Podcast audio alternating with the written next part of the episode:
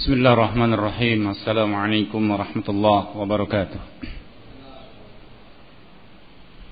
إن الحمد لله نحمده تعالى ونستعينه ونستغفره ونعوذ بالله من شرور أنفسنا وسيئات أعمالنا من يهده الله فلا مضل له ومن يضلل فلا هادي له وأشهد أن لا إله إلا الله وحده لا شريك له وأشهد أن محمدا عبده ورسوله. يا أيها الذين آمنوا اتقوا الله حق تقاته ولا تموتن إلا وأنتم مسلمون.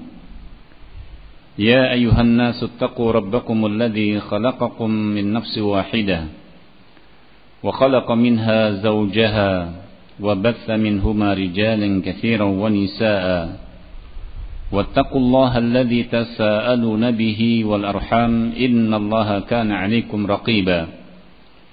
يا أيها الذين آمنوا اتقوا الله وقولوا قولا سديدا. يصلح لكم أعمالكم ويغفر لكم ذنوبكم ومن يطع الله ورسوله فقد فاز فوزا عظيما. ثم أما بعد فإن أصدق الحديث كتاب الله. وخير الهدي هدي محمد صلى الله عليه وعلى آله وسلم. وشر الأمور محدثاتها.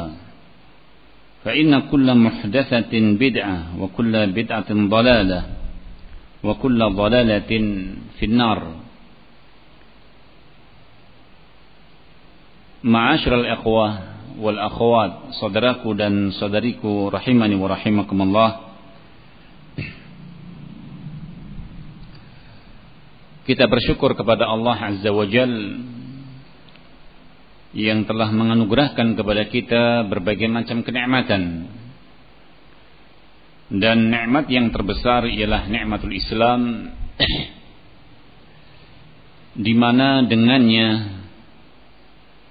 kita hidup terbimbing. Kita hidup memiliki tujuan dan kita hidup berjalan di atas sebuah pedoman dan pijakan yang jelas yaitu kitabullah Al-Qur'anul Karim sunnah Rasul sallallahu alaihi wasallam di atas pemahaman yang difahami oleh salafun salih. Akhwatul kiram salah satu barakallahu fikum bimbingan dalam menjalani kehidupan. Dan kita mengenal bahwa manusia tentunya hidup sebagai individu dan sosial. Individu masing-masing barakallahu beraktivitas masing-masing berbuat tetapi sosial bermakna bahwa tidak mungkin seorang tidak membutuhkan yang lain. Tetap barakalatikum adanya keterkaitan. Membutuhkan kepada yang lain. Dan itu barakalatikum merupakan perkara yang Allah fitrahkan seperti kehidupan bahwa seorang laki-laki dengan pertumbuhan biologisnya tentunya dia membutuhkan pendamping yaitu seorang wanita. Dan Islam barakallahu fikum menetapkan dengan adanya hubungan yang sah yaitu adanya apa? Pernikahan. Yang dengannya barakallahu fikum ketika di situ lahir seorang anak turun temurun anak cucu dan seterusnya mereka punya kejelasan dari sisi nasab siapakah orang tuanya? Siapakah induk keluarga ini? Tentunya semua tadi adalah penjagaan kepada keturunan dan Islam menjaga kemuliaan. Islam memuliakan dan Islam mulia. Maka barang siapa yang barakallahu ingin meraih sebuah kemuliaan syukurilah atas nikmat Allah yang besar yaitu nikmatul Islam. Namun sering kali seorang barakallahu merasa terkungkung, merasa terpenjara, merasa tidak bisa bebas dalam gaya hidup. Demikian pula terkebiri dari sisi uh, pemikiran, inisiatif, keinginan karena banyaknya aturan-aturan dalam Islam. Padahal apabila kita cermati semua aturan itu tiada lain kembalinya kepada kemanfaatan individu manusia itu sendiri. Demikian pula terlebih ketika seorang hidup yaitu pada tatanan kemasyarakatan yang dikatakan hidup sosial, hidup yang di mana seorang tidak bisa berjalan sendiri. Fabarakallahu fikum. Salah satu topik dalam bab ini adanya sebuah maudhu pembahasan yang kaitannya dengan tadi kehidupan sosial kemasyarakatan, hubungan satu dengan yang lainnya, dan ini satu topik yang dikatakan tidak kalah penting dengan topik-topik yang lain, dan sesungguhnya topik ini merupakan sebuah uh, tulisan dari hasil sebuah muhadarah dari hasil sebuah ceramah yang disampaikan oleh Fadilatu Syekh Abdullah bin Abdurrahim Al-Bukhari salah satu guru dosen kuliatul hadis di Jamiah Islamiyah di Al-Madinah. Muhadarah tersebut beliau sampaikan kurang lebih pada bulan yaitu tanggal 5 Rabiul Tsani secara hitungan Hijriyah yaitu pada tahun 1429 Hijriyah. Berarti sudah berapa tahun? Hah? 11 tahun yang lalu kan begitu ya. Begitu para ulama barakallahu fikum ketika mengingatkan dan ghirah mereka ketika melihat yaitu kecemburuan untuk menyelamatkan kaum muslimin barakallahu fikum dari upaya rongrongan musuh-musuh Islam maka mereka bangkit. Baik dengan tulisan-tulisan atau dengan muhadarah-muhadarah penyampaian-penyampaian dan itu sebagai salah satu realisasi perwujudan hadis Nabi sallallahu alaihi wasallam ad-dinun agama itu adalah nasihat. Agama itu adalah nasihat. Topik yang beliau angkat adalah hukukul aulad adal aba wal ummahat. Topik yang beliau angkat adalah hukukul aulad alal aba wal ummahat atau seperti yang telah disampaikan dan diumumkan ialah kewajiban para orang tua, kewajiban ayah dan ibu terhadap putranya. Hukukul aulad, hak anak ialah tentunya hal-hal yang harus dipenuhi oleh orang tua terhadap putranya. Disampaikan oleh penulis hafizahullah taala wala syakka ayyuhal ikhwa anna al-ilaqata bainal aulad wa abaihim wathiqah. Beliau di awal-awal penyampaian pada risalah atau kitab yang cukup mungil ini seperti yang tadi kita sampaikan ini merupakan dari hasil uh, upaya ketika beliau membuat sebuah muhadarah kemudian ditensip dan kemudian diwujudkan dalam sebuah tulisan di dalam penyampaian beliau mengatakan wahai saudaraku ketahuilah bahwa hubungan hubungan antara anak dengan orang tua itu sesungguhnya hubungan atau ikatan yang sangat kuat. Hubungan ikatan antara anak dengan orang tua itu sebuah ikatan yang kuat. Sebab itu seperti yang tadi kita singgung di awal ketika anak jelas nasabnya, anak ibn fulan, saya putra si fulan, saya cucunya si fulan, ayah saya fulan, ibu saya fulanah. Maka jelas dalam barakallahu kemasyarakatan pun orang keadaannya tidak meragukan itu anak siapa dan dia ke mana barakallahu nasabnya. Tidak jarang kita dapati bahwa e, seorang menisbahkan diri kepada kakeknya karena kemasyhuran, karena ketersohoran. Bisa saja kurun-kurun yang berikutnya apabila kita tinggal di suatu tempat kemudian kita sebut orang tua kita, nama orang tua kita, mungkin banyak orang yang tidak kenal.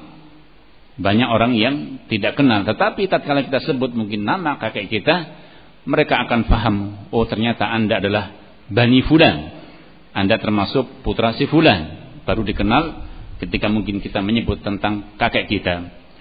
Tidak bermakna bahwa kita meniadakan yaitu nama orang tua kita, tetapi karena kakek juga adalah orang tua kita. Kakek adalah orang tua kita. Yang dengannya seorang dikenal, si Fulan itu anaknya si Fulan. Itu dari sisi barakallahu fikum bagaimana ketika kita hidup dalam sosial kemasyarakatan menjadi jelas.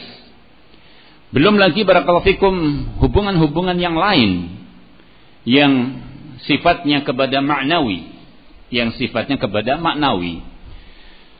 E, seorang seorang barakallahu fikum misalnya anak tatkala dia anak kandung fulan dan dia berada pada sebuah komunitas tentunya dia akan dekat ima kepada ayahnya atau kepada ibunya.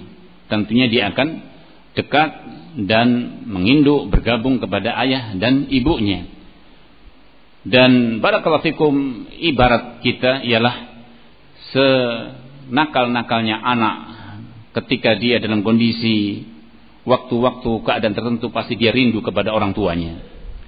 Pasti dia akan rindu kepada orang tua kandungnya karena mengalir di dalamnya apa? Darah yaitu orang tua si anak tersebut.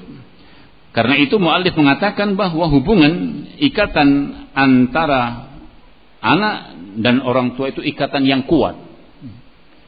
Mungkin dengan bahasa-bahasa kita ikatan batinnya kan begitu ya, ikatan batinnya. Wahia ni'matun minallahi 'alal 'abdi al-mu'min. Dan Allah jadikan hubungan anak dengan orang tua, ikatan antara anak dengan orang tua itu hubungan yang kuat, ikatan yang kuat, ketahuilah bahwa itu merupakan salah satu kenikmatan dari Allah Azza wa Jal yang Allah anugerahkan kepada seorang mukmin. Kalau bukan seorang mukmin, sekian banyak, sekian banyak orang yang tidak peduli kepada anak kandang apa, anak kandungnya. Anak kandungnya. Berapa kejadian seorang ibu membuang anaknya? Berapa kejadian seorang ibu rela misalnya anaknya diambil orang lain atau bahkan dipelihara oleh orang lain dan seterusnya.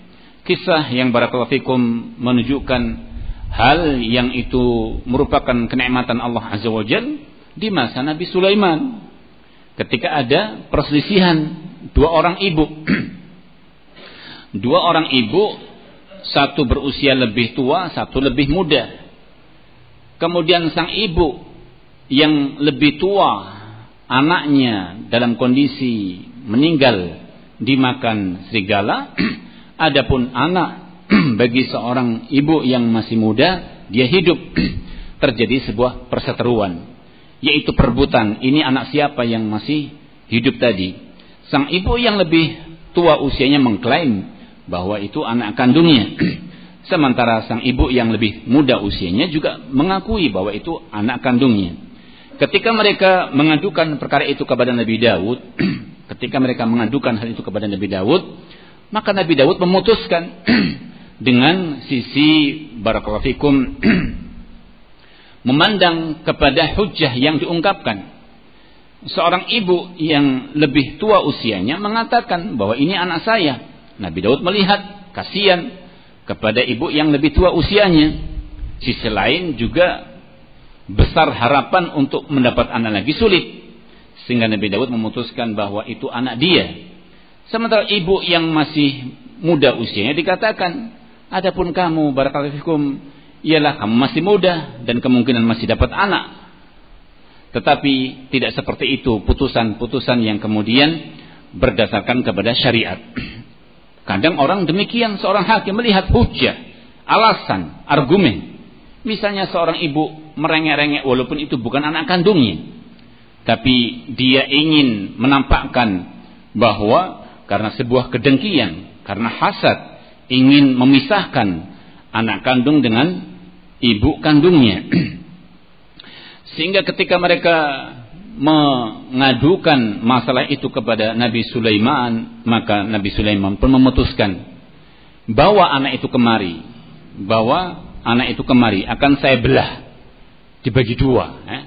dibagi dua, barakallahu fikum supaya kalian merasakan tentang anak tadi. Nah, sang ibu yang itu anak kandung merasa keberatan. Sang ibu yang itu sebagai anak kandung merasa keberatan. Jangan, jangan dibunuh. Adapun ibu yang dikatakan usianya lebih tua mengatakan silakan kalau mau dibelah. Silakan kalau dibelah dengan santainya mengatakan karena itu bukan anak kandungnya tanpa ada beban, tanpa ada beban. Kemudian barakallahu fikum ketika si ibu yang masih muda dengan mengatakan biar jangan dibunuh Asal dia selamat walaupun tidak tinggal bersamaku. Yang penting apa? Keselamatan nyawanya. Sang ibu tetap mengayomi. Meskipun dia tinggal tidak bersamanya. Tetapi dengan catatan bahwa dia masih hidup ketimbang kalau kemudian dia katakan saya pertahankan itu anak saya akan apa? Dibelah oleh Nabi Sulaiman. Di situlah baru ketahuan bahwa Nabi Sulaiman melihat seorang ibu yang dengan kasih sayangnya tidak tega tidak merelakan anaknya untuk apa? Dibunuh.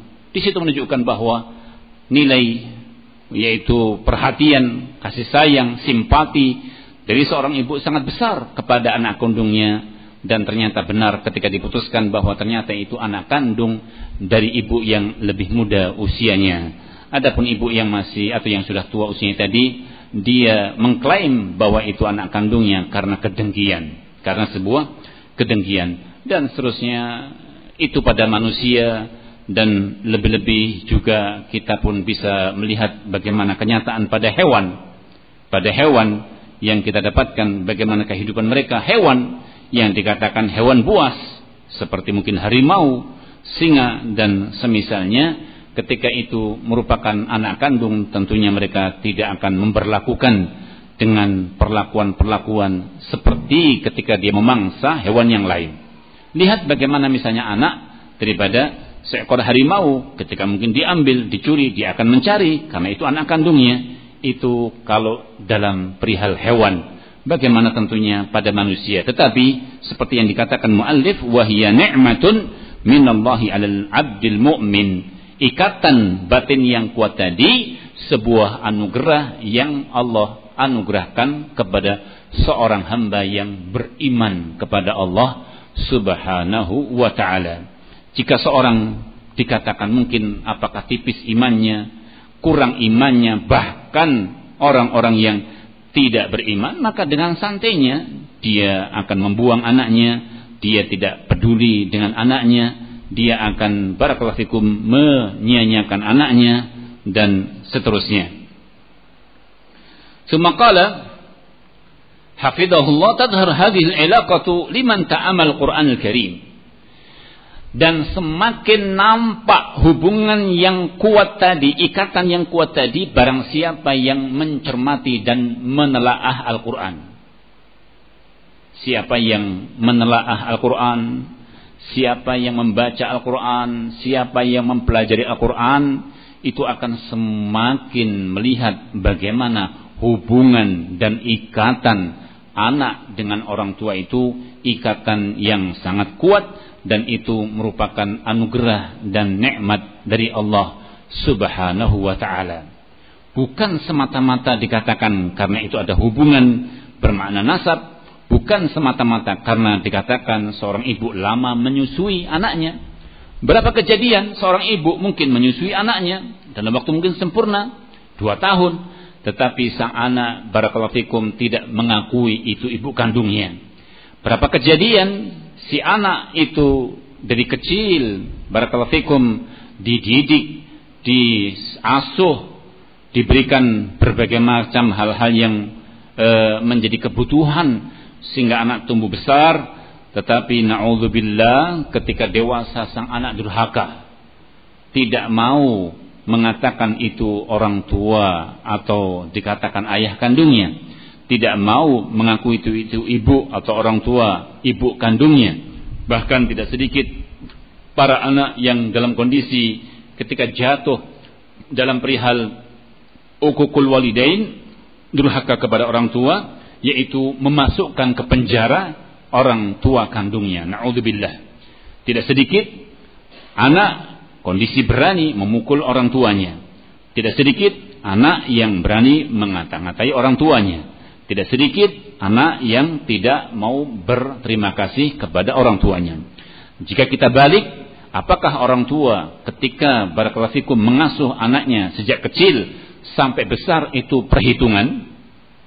Adakah seorang ibu akan menanyakan, wahai putraku, Ingat, kalau kamu nanti sudah tumbuh dewasa, saya tuntut berapa pengeluaran-pengeluaran yang saya keluarkan di masa dua tahun tatkala aku menyusuimu. Kan begitu. Tidak ada seorang ibu yang berpemikiran seperti itu. Pasti seorang ibu dengan kasih sayangnya ingin agar anaknya selamat, tumbuh menjadi anak yang sehat, tumbuh menjadi anak yang besar, menjadi anak yang menjadi harapan.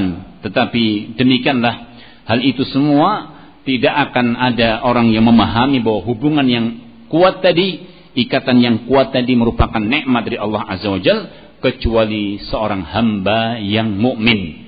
Kecuali seorang hamba yang mukmin, terlebih barakallahu fikum barang siapa yang kemudian mencermati, menelaah, menghayati apa yang ada pada Al-Qur'an Karim. Kemudian juga barang siapa yang menghayati sunnah al-mutahharah, yaitu hadis-hadis Nabi sallallahu alaihi wasallam Barang siapa yang mencermati menelaah hadis hadis Nabi sallallahu alaihi wa alihi wasallam. Qala najidu wasiyatullah subhanahu wa ta'ala bihim. Faqala azza wa jal sebagai misal kita mendapati sebuah wasiat Allah azza wa jalla dan apabila wasiat, namanya wasiat, kalau kita mungkin sebagai anak ketika mendengar wasiat orang tua, pasti akan kita pegang, akan kita ingat dengan baik-baik. Tetapi jika seorang itu diperdengarkan tentang wasiat Allah Azza wa Jal, maka jarang yang kemudian seorang apa? Menghiraukan. Sebagai contoh, walaqad wasayna alladziina utul kitaba min qablikum wa iyyakum an. Dan sungguh telah kami wasiatkan orang-orang yang diberi Alkitab sebelum kalian dan kalian untuk bertakwa kepada Allah. Wasiatullah berupa takwa, wasiatullah berupa takwa, ini wasiat bagi awalin wal akhirin. Manusia sejak dahulu maupun sampai hari kiamat. Agar manusia bertakwa kepada Allah Subhanahu wa taala. Tetapi apabila ada seorang alim seorang syekh misalnya menyampaikan pertama kami wasiatkan bertakwa kepada Allah bagi kita mungkin akan mengatakan masa nasihatnya itu itu saja takwa kepada Allah Subhanahu wa taala kan begitu ya Nah, apakah kemudian kita akan mengatakan kita posisikan takwa itu hanya itu saja? Bukankah kehidupan itu memang takwa kan begitu ya? Bukankah kehidupan itu kuncinya pada ketakwaan? kita kembali Allah Azza wa Jal berfirman dalam surat An-Nisa ayat yang ke-11, "Yusikumullah fi auladikum." Yusikumullah fi auladikum. Allah mewajibkan wahai para orang tua untuk menunaikan kewajiban dan memenuhi hak fi auladikum pada anak-anak kalian. Meskipun ayat ini berkaitan dengan mawaris, meskipun ayat ini berkaitan dengan pembagian hak anak berupa harta yang ditinggal oleh orang tuanya, yaitu warisan yang akan mereka terima, tetapi ini sebuah wasiat Allah Azza wa Jal kepada para orang tuanya berkaitan dengan hak anaknya. Wa ma'lumun anna al-wasiyata innama takunu fi amrin muhim. Wa li amrin muhim dan tentunya kita ketahui bersama yang namanya wasiat, namanya wasiat itu tentunya ialah pada perkara yang penting pada perkara penting atau untuk perkara yang penting. Namanya wasiat. Itu kan digarisbawahi dalam hal penting atau untuk perkara penting. Ketika seorang sudah berwasiat. Demikian pula Allah berwasiat Tentunya ini pada perkara penting atau untuk perkara penting. Wa aidan najidu anna anbiya Allah Ta'ala qad tamathalu akhlaqan 'azimatan fi qiyamihim bihaqqi abaihim. Sebelum kita melihat beberapa ayat yang menjadi e, bagaimana para nabi upaya mereka untuk mendapatkan keturunan yang baik mereka itu telah mempraktekkan para nabi mereka telah mempraktekkan bagaimana dengan akhlak yang mulia dalam hal menunaikan hak orang tua. Para anbiya mereka orang-orang yang telah menunaikan hak para orang tua. Yaitu kewajiban anak terhadap orang tua. Wa da'watihim lil khair. Ajakan mereka kepada kebaikan. Fa Ibrahimu alaihi salam qala li abi Ibrahim alaihi salam berkata kepada orang tuanya kama hakallahu subhanahu an sebagaimana yang Allah beritakan di dalam surat Al-An'am ayat yang ke-74 wa id qala Ibrahimu li abi ingatlah ketika Ibrahim berkata kepada ayahandanya ingatlah ketika Ibrahim berkata kepada ayahandanya azar Sebagian ulama barakallahu ada yang mengatakan bahwa Azar itu bukan nama orang tuanya tetapi barakallahu fikum e, seperti disebutkan oleh para ulama seperti Ibnu Jarir At-Tabari mengatakan bahwa Azar adalah orang tua daripada Nabi Ibrahim alaihissalam. Nabi Ibrahim alaihissalam dan Imam Ibnu Katsir menyebutkan eh, pendapat-pendapat ulama dalam bab ini bahwa yang benar bahwa Azar adalah orang tua daripada Ibrahim. Kemudian Ibrahim berkata kepada orang tuanya, "Atatakhidu asnaman alihatan?" Wahai ayahandaku, pantaskah engkau menjadikan berhala-berhala itu sebagai sesembahan? Asnaman. Kita mengenal di sana ada sonam, di sana ada wasan. Sonam itu patung, ya. jadi berhala yang dibuat dalam wujud patung.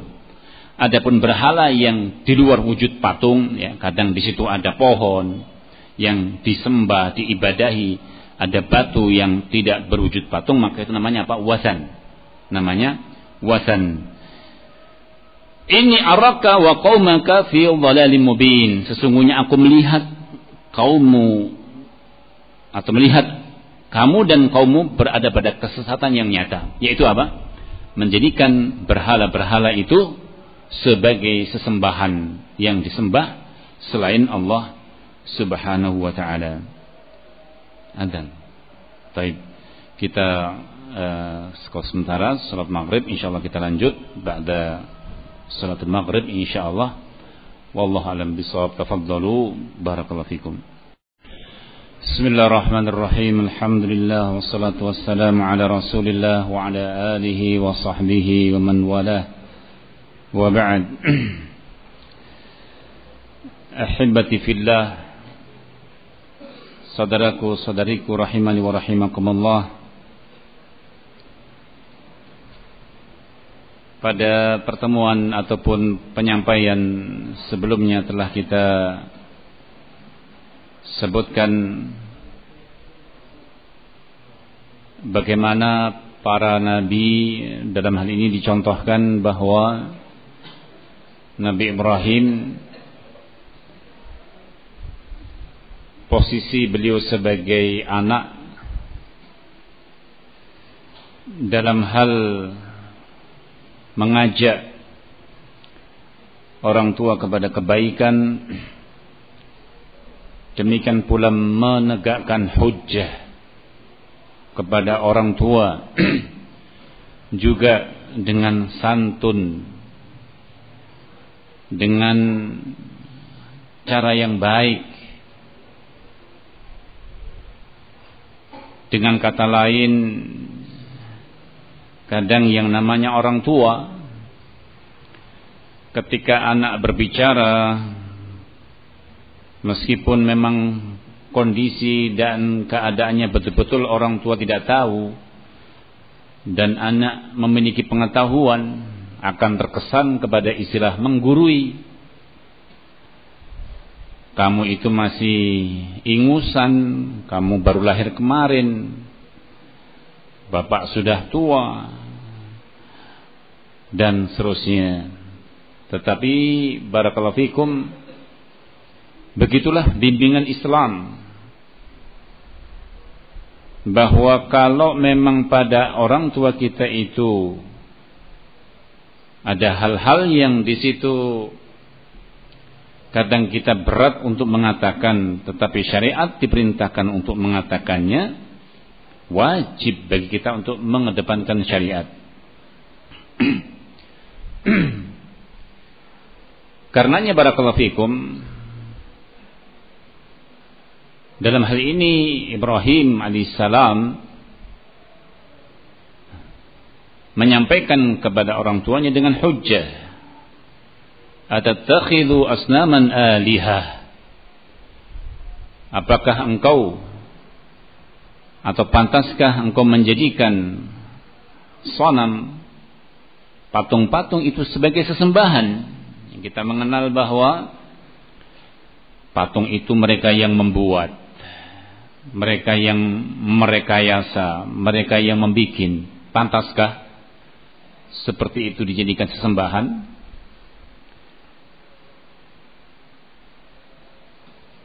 Dan hal ini barakallahu fikum dengan kesopanannya, kesantunannya dan juga hujah yang disampaikan tidak dengan hal-hal yang mungkin kita dapati model-model cara-cara di zaman sekarang anak terkontaminasi dengan faham-faham radikal faham-faham teroris pulang melihat orang tuanya dengan mengatakan bapak kafir, ibu kafir kan begitu. Atas dasar apa kan begitu. Baik, وقال جل وعلا في موضع آخر Demikian pula di ayat yang lain Allah Azza wa Jal juga menyebutkan pada surat Maryam ayat yang ke-41 dan 42. Wadhkur fil kitab Ibrahim. Ingatlah apa yang Allah sebutkan dalam Alkitab. Para ulama menyebutkan bahwa termasuk nabi, rasul itu ada yang Allah kisahkan. Dan di antara nabi-nabi pilihan, rasul-rasul pilihan itu adalah tatkala Allah Azza wa Jalla ceritakan dalam Al-Qur'anul Karim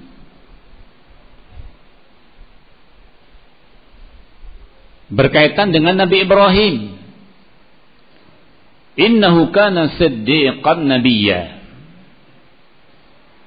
Beliau itu yang barakallahu sangat jujur menampakkan kepada kebenarannya, kejujurannya. Dan ini yang juga diajarkan oleh Nabi kita Muhammad sallallahu alaihi wasallam dan ini pula yang ditanamkan oleh Nabi kita Muhammad sallallahu alaihi wasallam seperti yang dikatakan oleh Abu Sufyan ketika ditanggap oleh Heraklius tentang apa yang diajarkan oleh Nabi kita Muhammad sallallahu alaihi wasallam di antara pilar-pilar penting dalam kehidupan. Ya, tentunya kita tidak mengesampingkan perihal tauhid, mentauhidkan Allah Azza wa Jal, tetapi dalam kehidupan termasuk pilar yang runtuh di kehidupan zaman kita sekarang adalah perihal kejujuran. Arab itu aib kalau seorang dalam kehidupannya itu melakukan kepada apa? kebohongan Kata Abu Sufyan kana ya'muruna bisidqi. Di antara hal yang diajarkan kepada kami memerintahkan untuk jujur. Sebab itu ketika ditanya siapakah yang paling kenal, yang paling tahu tentang siapa orang yang mengaku nabi, Abu Sufyan? Menyampaikan seandainya beliau itu tidak takut kalau berbohong itu dicela akan berbohong. Tetapi dia di belakangnya kaum. Unasun orang-orang yang mereka tahu bahwa kalau berbohong itu jelek. Berbohong menjatuhkan martabat dan itu dalam segala hal dalam segala hal mohon maaf ya dalam hubungan yang sifatnya duniawi saja pertemanan yang sifatnya duniawi itu kalau sudah ada nilai-nilai kebohongan jatuh. Dalam hal jual beli jatuh. Lah bagaimana kalau dalam urusan agama? Bagaimana kalau dalam urusan agama? Itqala li abihi ya abati.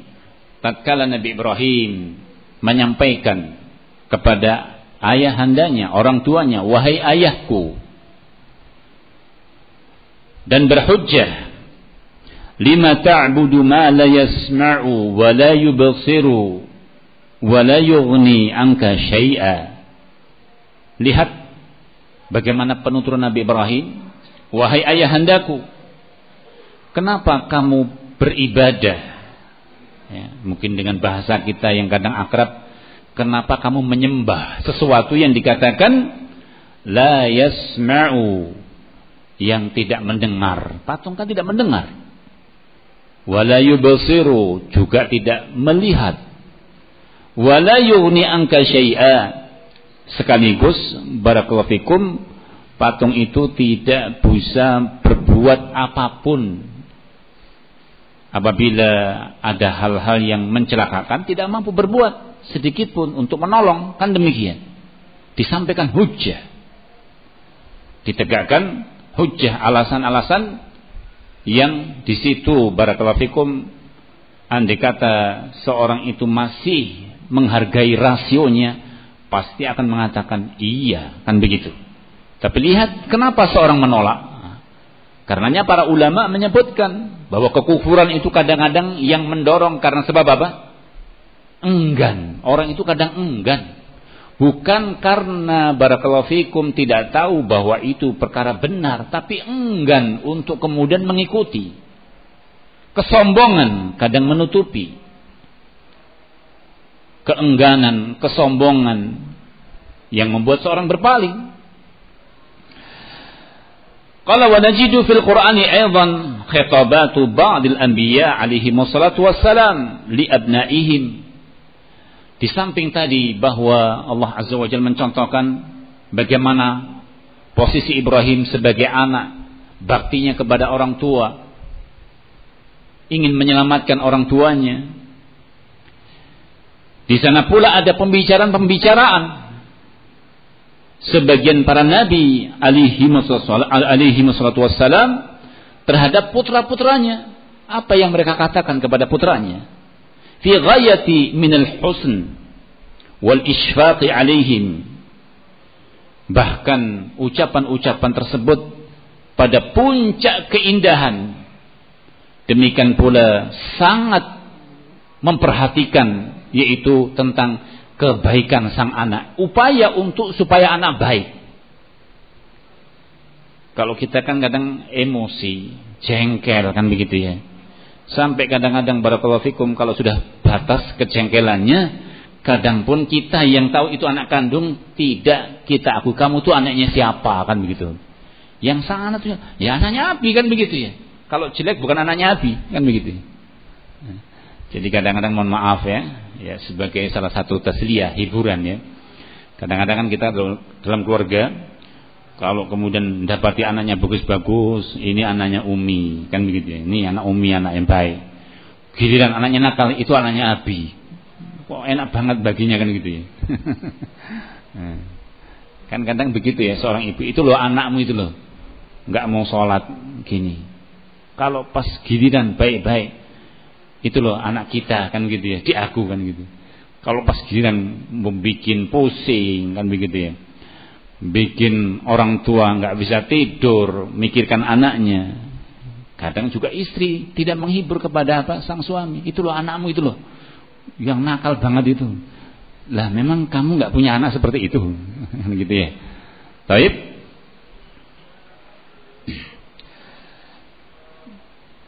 Wa min dzalik di antara contoh dalam bab ini qaulu ta'ala apa yang Allah beritakan dalam Al-Baqarah ayat yang ke-133. Am kuntum syuhada id hadara Yaquba al-mautu.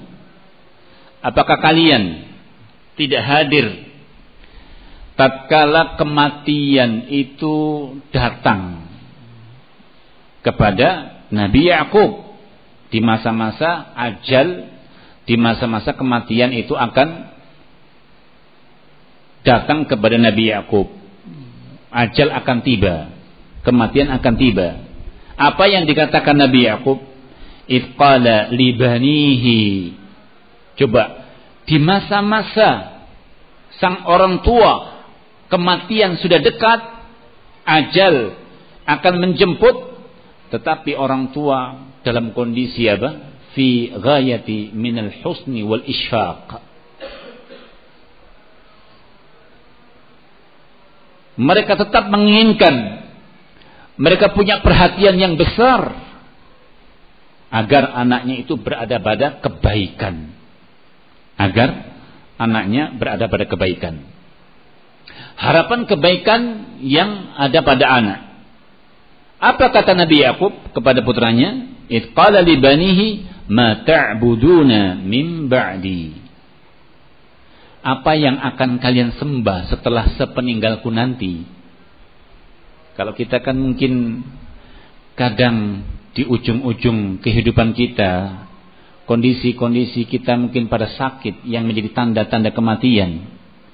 Nah, terus nanti kalau kamu eh, atau setelah nanti Abi meninggal, terus kamu nanti bagaimana? Kamu mau kerja apa kan gitu ya?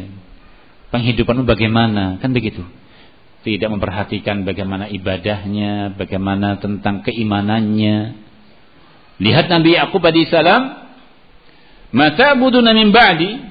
Qalu, tetapi lihat begitulah zuriyah salihah. Didikan dari orang tua sejak kecil bahkan sebelum barakallahu fikum yang dikatakan pranikah orang tua memberikan hak kepada anak itu seperti nanti yang akan dikatakan muallif hafizahullah taala bahwa hak anak itu ternyata harus diperhatikan wahai para orang tua kewajiban yang harus tunaikan sebelum mereka itu memasuki dunia pernikahan. Nah kalau yang sudah lewat gimana? Mau nikah lagi kan begitu? Taib, ya perbaikan kan begitu ya. Perbaikan. Mereka menjawab, "Qalu na'budu ilahaka wa ilaha abaik Ibrahim wa Ismaila wa Ishaqa ilahan wahida wa nahnu lahu muslimun." Kata mereka, kami pun akan menyembah, beribadah kepada sesembahanmu dan sesembahan orang-orang tuamu yaitu Ibrahim, Ismail, Ishaq. Sesembahan yang satu yaitu siapa? Allah Subhanahu wa taala dan kami orang-orang yang patuh, tunduk, berserah diri hanya kepada Allah Subhanahu wa taala. Seandainya orang tua setelah itu kemudian memejamkan matanya, kira-kira bukankah itu kebahagiaan, tenang, tentram mendengar bagaimana akidah seorang anak? Kan begitu. Bukankah demikian? Ketika orang tua mendengar si anak bagaimana prinsipnya, bahwa beribadah kepada Allah Azza wa Jalla saja. Dan hanya kepada Allah seorang itu berserah diri. Patuh tunduk taat. Bukankah itu sesuatu yang besar? Namun sebagian orang tua dalam kondisi justru kecil nyalinya. Ketika didapatkan si anak dalam keadaan dia memiliki pemahaman tauhid yang benar, tauhid yang lurus. Justru mulai zaman-zaman sekarang orang tua pada kebingungan. Kalau anak saya berprinsip seperti itu, terus nanti nanti makannya pakai apa? Kan begitu ya. Kalau anak saya berprinsip seperti itu, Kemudian nanti hidupnya bagaimana? Adakah seorang yang barakalatikum mengkhawatirkan kepada putranya ketika dalam kehidupannya terdidik dengan akidah yang sahihah? Wakala Ibrahim Al-Khalil juga berkata Ibrahim kekasih Allah Azza wa Jalla ibnihi Ismail demikian pula Nabi Ibrahim berkata kepada putranya Ya bunayya ini ara fil manami anni adbahuk. Para ulama menyebutkan bahwa ketika Nabi Ibrahim mimpi, wahai putraku, sesungguhnya aku mimpi dan dalam mimpi itu aku menyembelihmu. Ada perselisihan yang tentunya barakallahu fikum warid yaitu atas qaul akwal para ulama mufassirin dikatakan bahwa yang akan disembelih itu Ishak tetapi berdasarkan ayat-ayat yang lain bahwa Ismail alaihissalam yang dilihat dalam mimpi bahwa akan disembelih itu putranya yaitu Ismail. Kalau ada pertanyaan antara Ismail Barakallahu dan Ishak siapa yang lebih tua? Hmm? Ismail duluan kan begitu ya. Pak Ishak Baik Ismail ya. Putra beliau itu Ismail. Jadi kisahnya secara ringkas bahwa Sarah Sarah itu di zaman kehidupannya wanita yang cantik disukai oleh pembesar Mesir.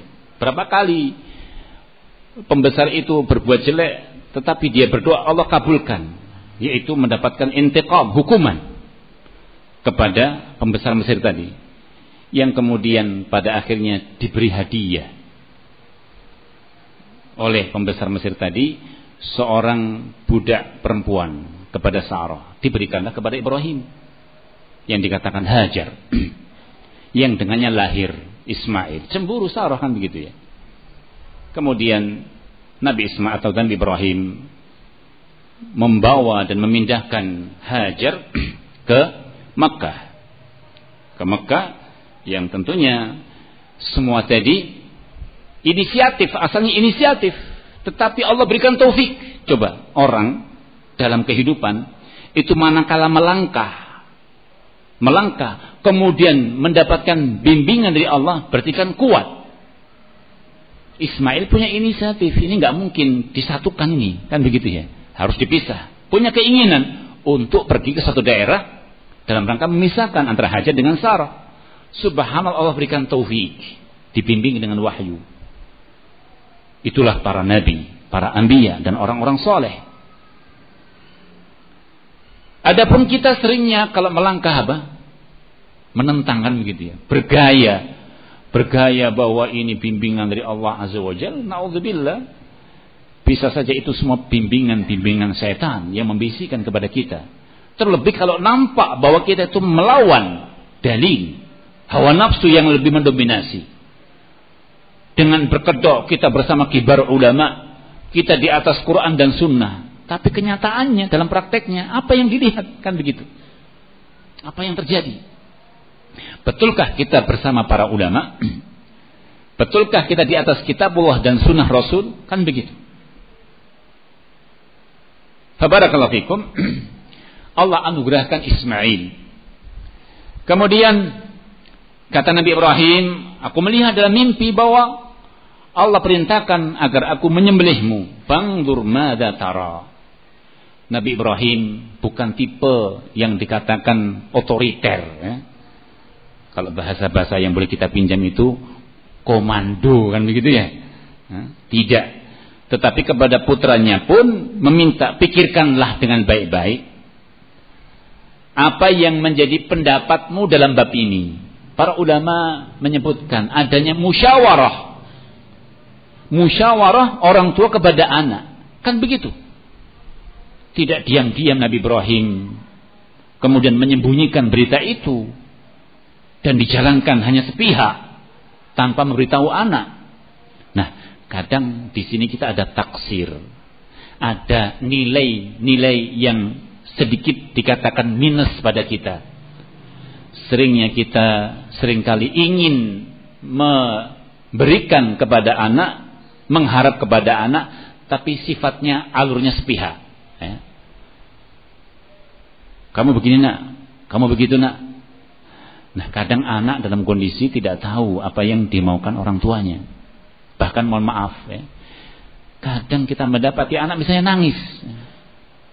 Kamu kenapa nangis? Diam. Dipukul. Padahal apa? Lapar bi. Iya.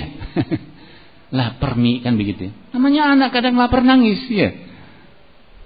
Tapi ternyata dia lapar. Kita sudah keburu-buruan apa? Mukul dia kan begitu ya. Bukankah itu termasuk perkara kita dalam kondisi taksir? Harapan orang tua kadang menginginkan agar anaknya baik. Demikian pula Nabi Ibrahim alaihissalam bermusyawarah kepada putranya.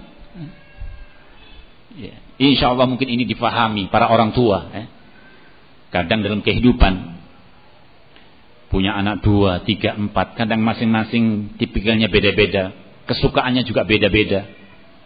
Dalam makan kadang beda-beda. Yang ini sukanya kering-kering, nggak mau yang basah, nggak ada sayurnya kan begitu. Yang ini sukanya yang sayur-sayur. Bingung kan uminya ini kan ada tukang sayur datang belanja, mau belanja. Pokoknya begini, mau nggak mau masa ini, nggak dimakan ya sudah kan begitu. Besok nggak tak masakan. Ya betul si anak nggak masak betul, apa nggak makan betul. Tapi ke mana? Akhirnya kulineran kan begitu. Jadi anak-anak sekarang itu kadang-kadang begitu. Karena ada orang tua yang kurang aktif, kurang memberikan bimbingan, akhirnya anak lari. Tiap hari pagi rocket chicken kan begitu kan. Lari. Padahal kita bisa sebenarnya membimbing kepada anak. Nah, dalam mungkin makanan kita ajak musyawarah, gimana ayo mau masak apa kan begitu ya. Kadang-kadang perlu kita tanya. Dan orang tua juga semestinya mempelajari bagaimana kesukaan anak. Kalau tidak kita khawatir anak betul-betul tidak mau makan, kurus. Nah, belajar tanpa ada gairah, tidak mendapatkan asupan. Kita kembali bahwa salah satu hal yang juga bisa diambil pelajaran bahwa di sini ialah bagaimana kearifan orang tua, perhatian orang tua untuk agar anak baik. Ibrahim alaihissalam bermusyawarah kepadanya dalam urusan yang besar yaitu apa? Memberlangsungkan perintah Allah Subhanahu wa taala. Memberlangsungkan perintah Allah Subhanahu wa taala. Karenanya Al Hasan Al Basri rahimahullahu taala ya, namanya manusia ya, mungkin sedikit dalam bab ini pentingnya dalam bermusyawarah. Kata beliau dikatakan bahwa eh, ada jenis orang yang dikatakan nas manusia itu terbagi tiga dalam bab khusus perihal musyawarah. Dikatakan rojulun rojulun orang yang betul-betul orang kemudian kata beliau rojulun nisur rojul orang yang separuh orang ya, jangan dipahami nanti separuhnya jin separuhnya manusia bukan ya tapi dalam sisi apa perihal perhatian dalam perkara musyawarah yang ketiga rojul laisa birojul, orang yang bukan orang. Nah, terus apa? Pinocchio, apakah dia mungkin mainan, ya? patung? Tidak orang, tapi dia dalam hal ini dia bukan orang. Yang pertama kata beliau, rojulun yang dikatakan zura'yid. Dia itu kalau barakallahu fikum dalam urusan-urusan pendapat itu masya Allah bagus cemerlang idenya. Kan ada ya tipe orang itu ya. Idenya bagus, idenya cemerlang. Dikatakan zu ra'yin. Dia memang orang yang punya gagasan, banyak gagasannya dan bagus-bagus.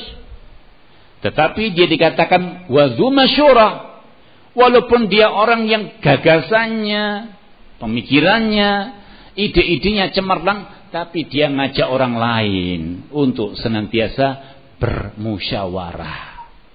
Dia tidak ingin beberapa hal yang dijalani itu dianggap tadi main komando, otoriter kan begitu ya. Diajak bermusyawarah. Ayo, ini ada begini gimana? Saya punya ide demikian. Ujung-ujungnya nanti juga pendapat dia, tapi dia ngajak musyawarah semua.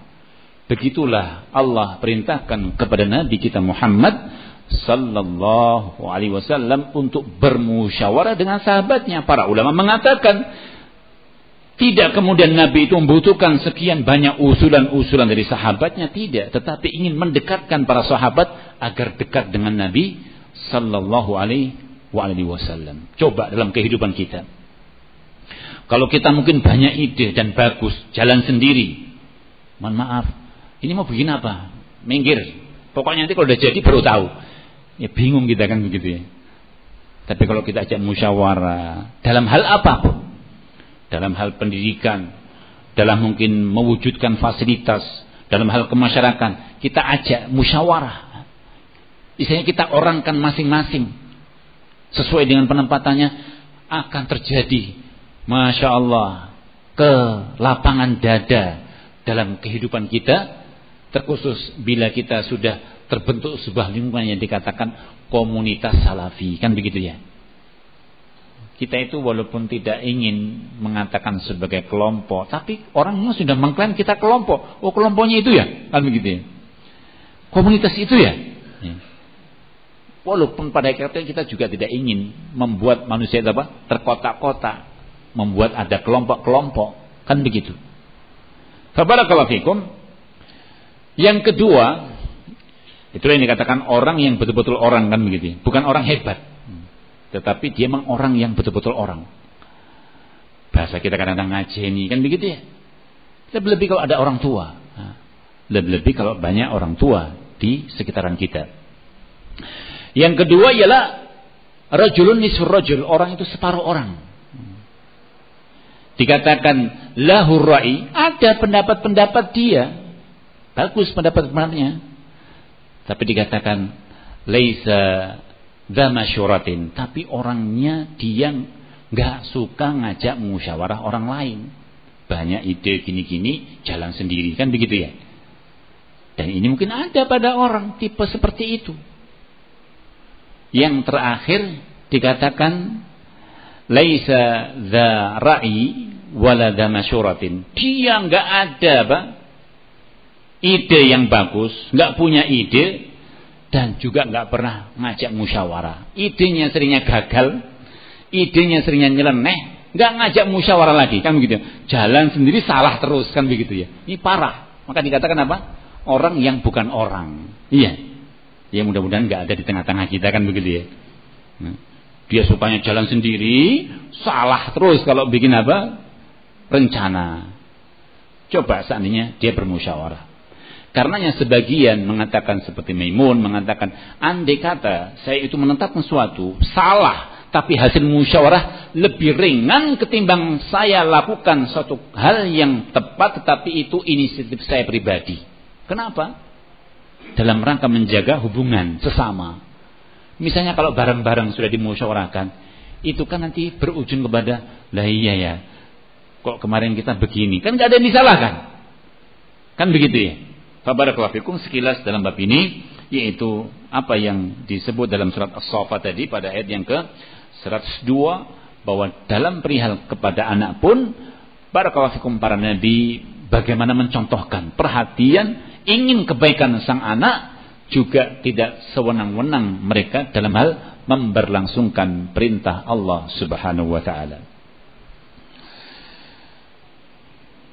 Juga Imam Syafi'i rahimahullah terhadap hadis al-bikru tustamar namanya anak jika dia gadis kalau ada yang meramal itu taren. Kan ditanya gimana kamu?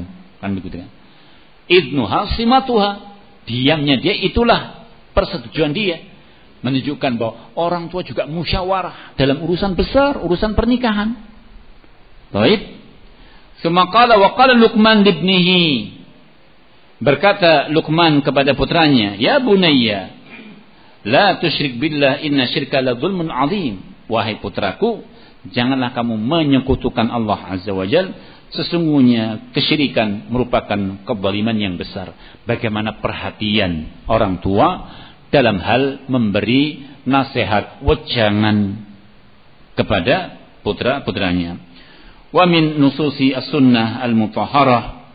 Dan ayat-ayat yang semacam itu cukup banyak. Adapun dalam hadis Nabi SAW ma ja'a fi hadis Anas uh, radhiyallahu anhu qal hadis Anas bin Malik innallaha sa'ilun kulla ra'in amma Allah akan bertanya kepada setiap orang-orang atas masing-masing apa yang dia pimpin atas kepemimpinannya.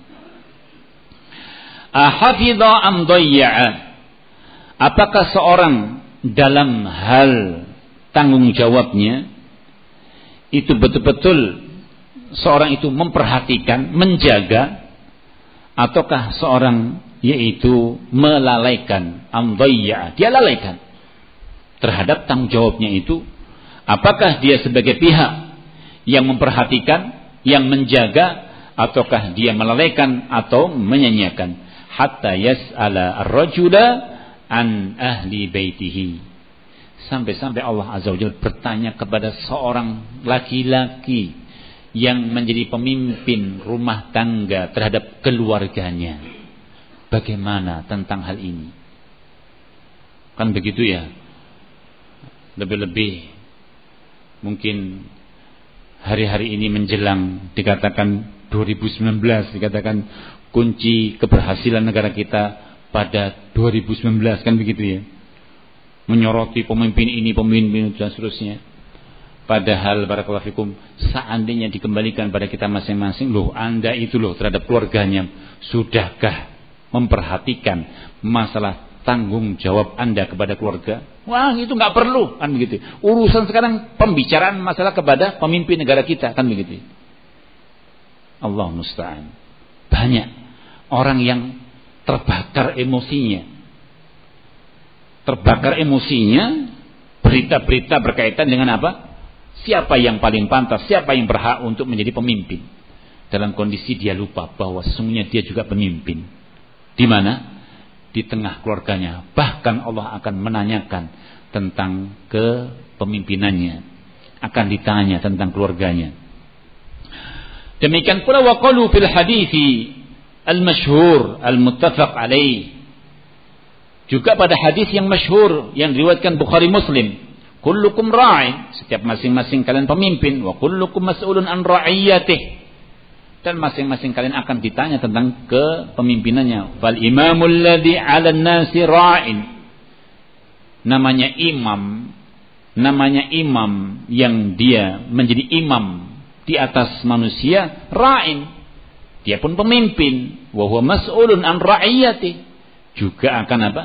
Dimintai pertanggungjawaban atas kepemimpinannya. Warrajulu ra'in wa huwa mas'ulun an ra'iyati. Masing-masing orang juga pemimpin di tengah-tengah keluarganya. Dia akan ditanya tentang kepemimpinannya. Qala al-Imam Ibnu Qayyim rahimahullah, wa kam mimman ashqa waladah wa fildata kabidih fi dunya wal akhirah berapa orang, berapa pihak yang telah membuat celaka anak-anaknya dan buah hatinya. Berapa pihak? Yaitu hendaknya para ayah, para ibu itu berpikir.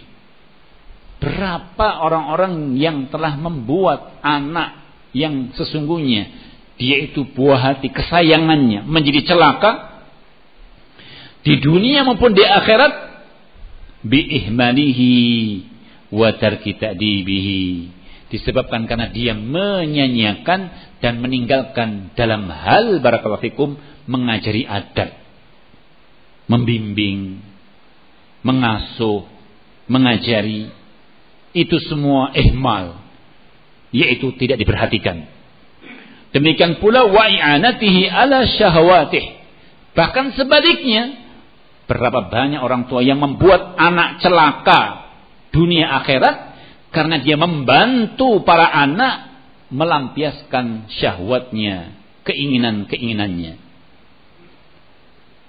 Diibaratkan bahwa yang namanya anak itu kalau terbiasa dengan perkara-perkara buruk, mohon maaf ya, ketergantungan misalnya dengan miras, mencuri, dan yang lainnya, itu untuk disape ya.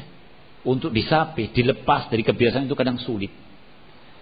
Karenanya Nabi SAW mengajarkan kepada orang tua, memerintahkan kepada orang tua agar dini hari sang anak itu diajari kepada kebaikan, dibiasakan kepada kebaikan. Sebagian orang tua dalam kondisi bosan menasihati anaknya, membiarkan anaknya, sudahlah. Dia itu sudah begitu, sudah di dunia dia. Dia sedang asik dengan dunianya. Dan di rumah masih banyak. Kan gitu. Kehilangan satu nggak apa-apa. Ya yang anaknya tujuh, delapan. Loh anaknya itu gimana kok di jalan sama itu yang pada minum. Enggak apa-apa lah kehilangan satu. Masih ada enam kok di rumah. Ya. Bukan demikian. Upaya. Upaya yang besar. Taib. Kemudian kata Ibn Qayyim.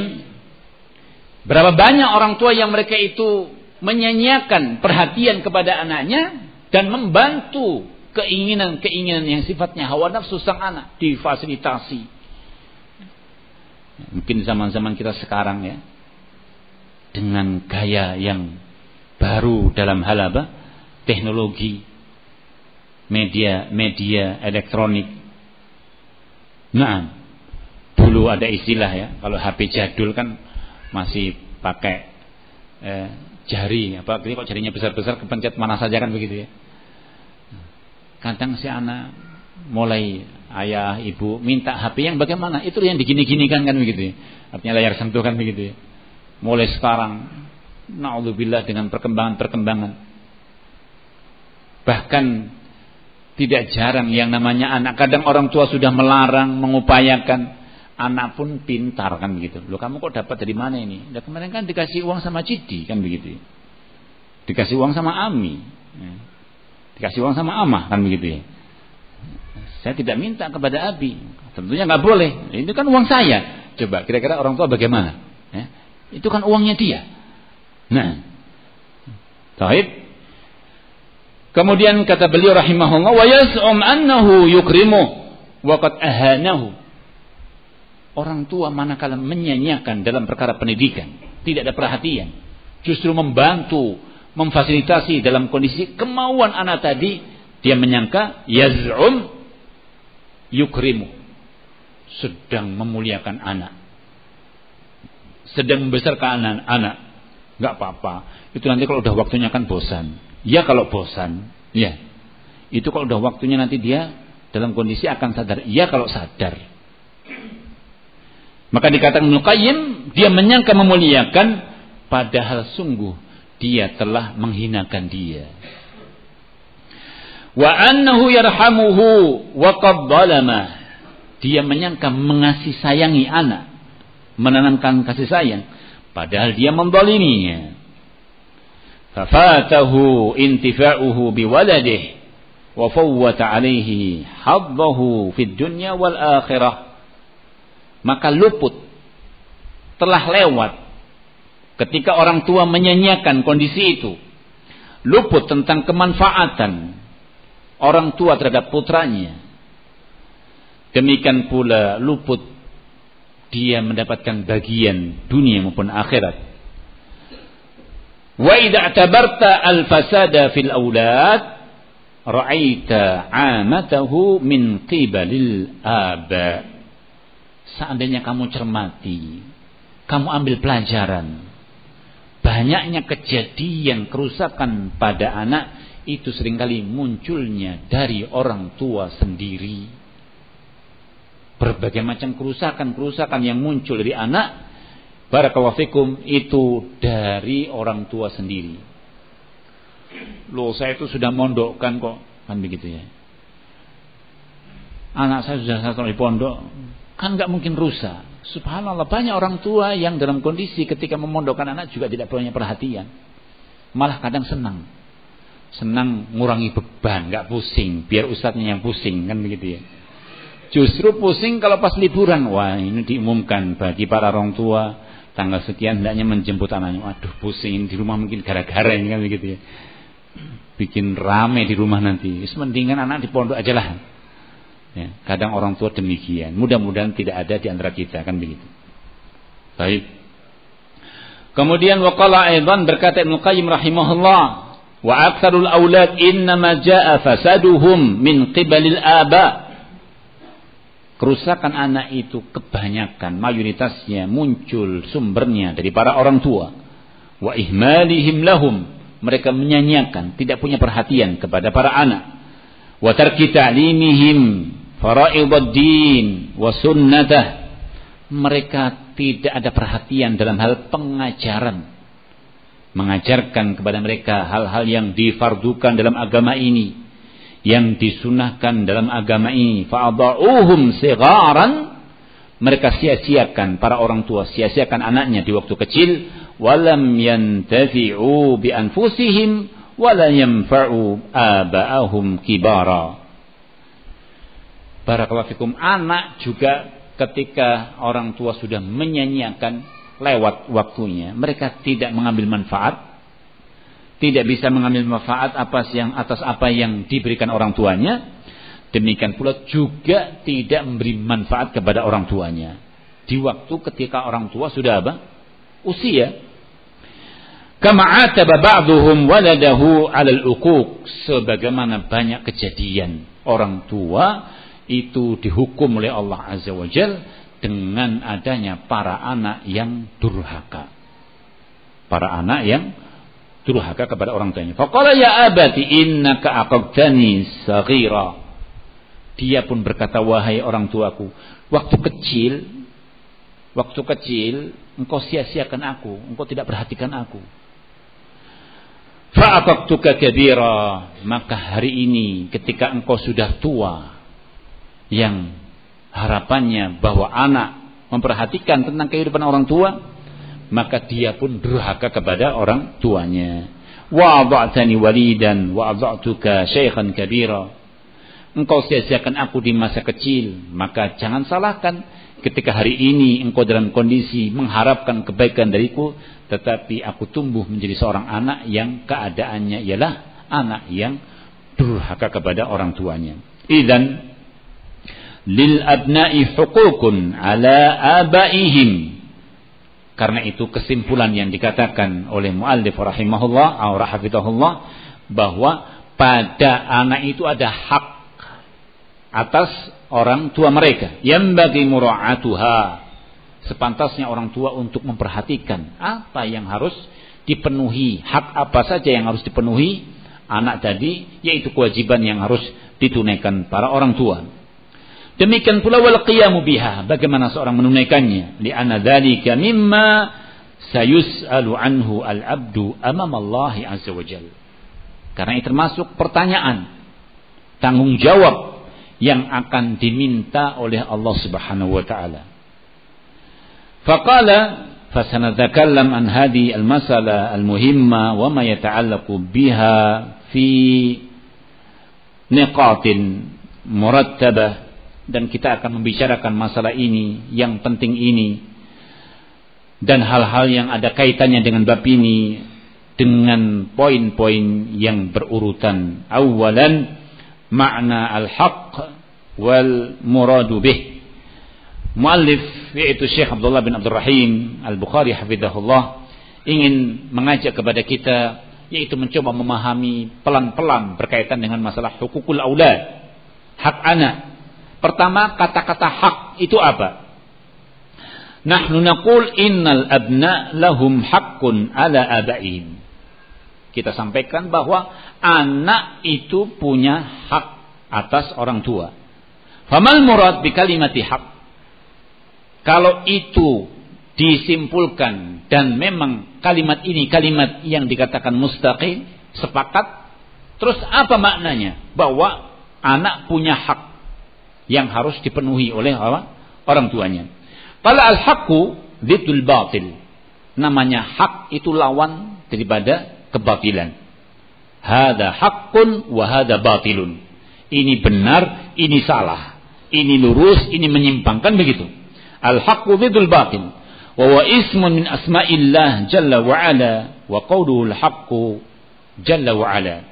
Dan ini termasuk nama dari nama-nama Allah, Al-Haqqu. Wa yutlaqul haqqu wa yuradu bihi, tetapi kata hak, kata-kata hak itu juga dipakai. Juga dipakai bermakna kepada al-adlu, keadilan. Al-haq itu juga bermakna keadilan. Wa yuradu bihi al-islam, kata hak juga bermakna Islam. Wa yuradu bihi al-milku, kata hak juga bermakna milik. Ini hak saya. Berarti apa? Ini milik saya. Demikian pula wa yuradu bihi al-amru al-maqdi. Juga perkara yang sudah ditetapkan. Perkara yang sudah diputuskan. Wa yuradu bihi as-sidqu. Kadang juga kejujuran, kebenaran. Wa yuradu bihi al-maut. Kadang juga bermakna kepada kematian. Wa yuradu bihi al-hasmu juga perkara yang dikatakan tekad bulat demikian pula ila ghairi dzalik minal ma'ani allati utliqat ala ma'na al-haq.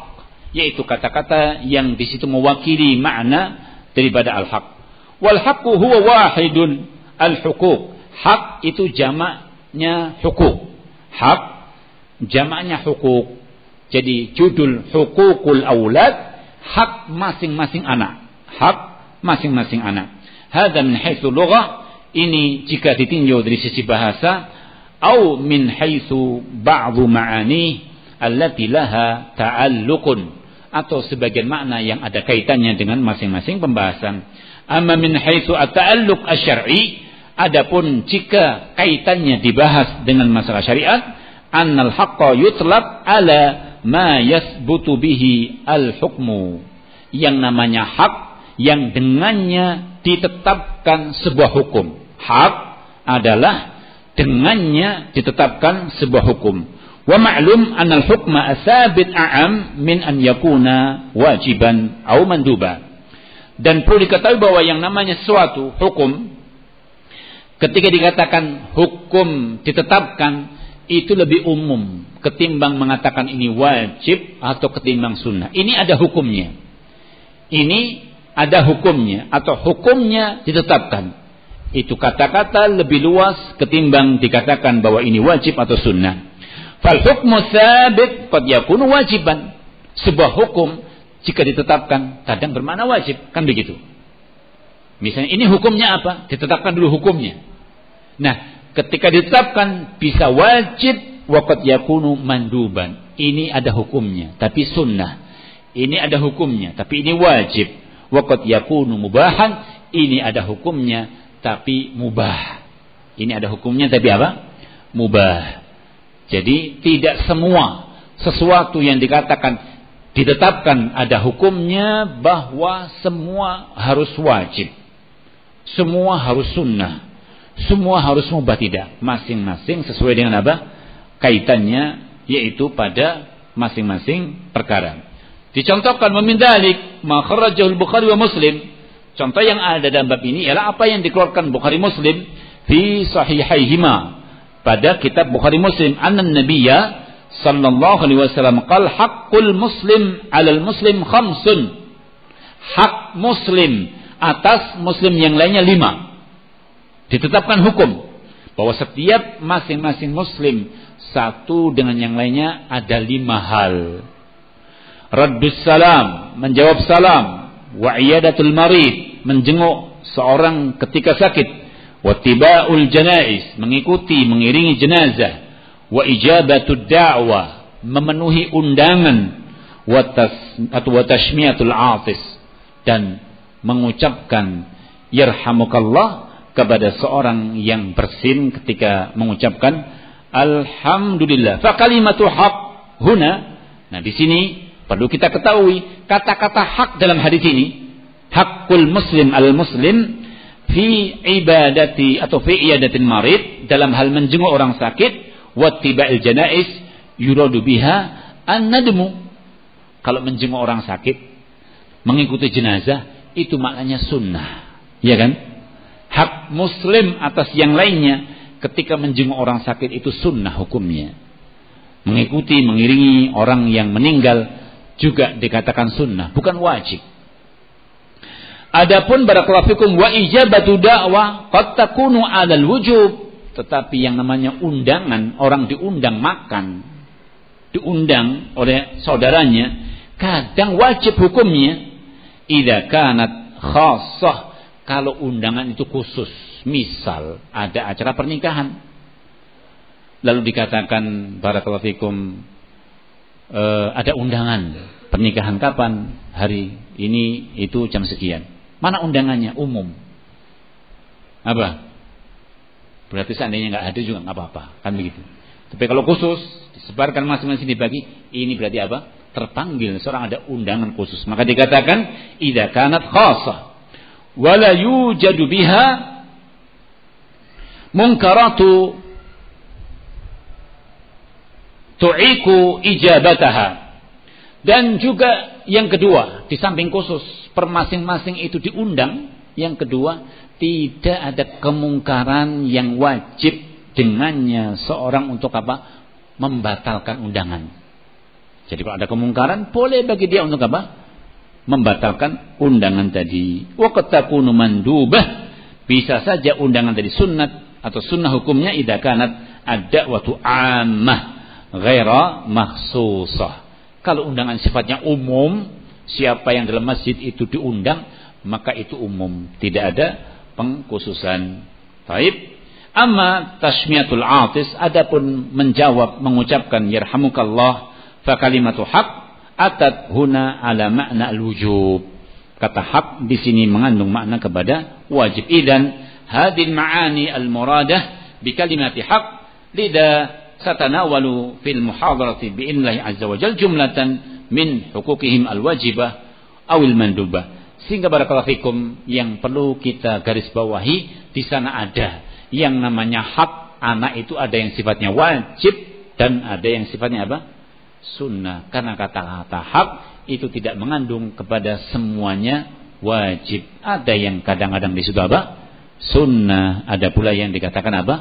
Mubah. Insya Allah ini akan kita bacakan pada hal-hal berikut ini insya Allah setelah kita sama-sama mendengarkan azan uh, isya insyaallah. Baik, barakallahu fikum. Fadhal mungkin adzan yu'adzin. Bismillahirrahmanirrahim. Alhamdulillah wa ba'd. Itu poin pertama yang disebutkan oleh muallif yaitu untuk memahami apa itu hak. Hak jamaknya hukuk.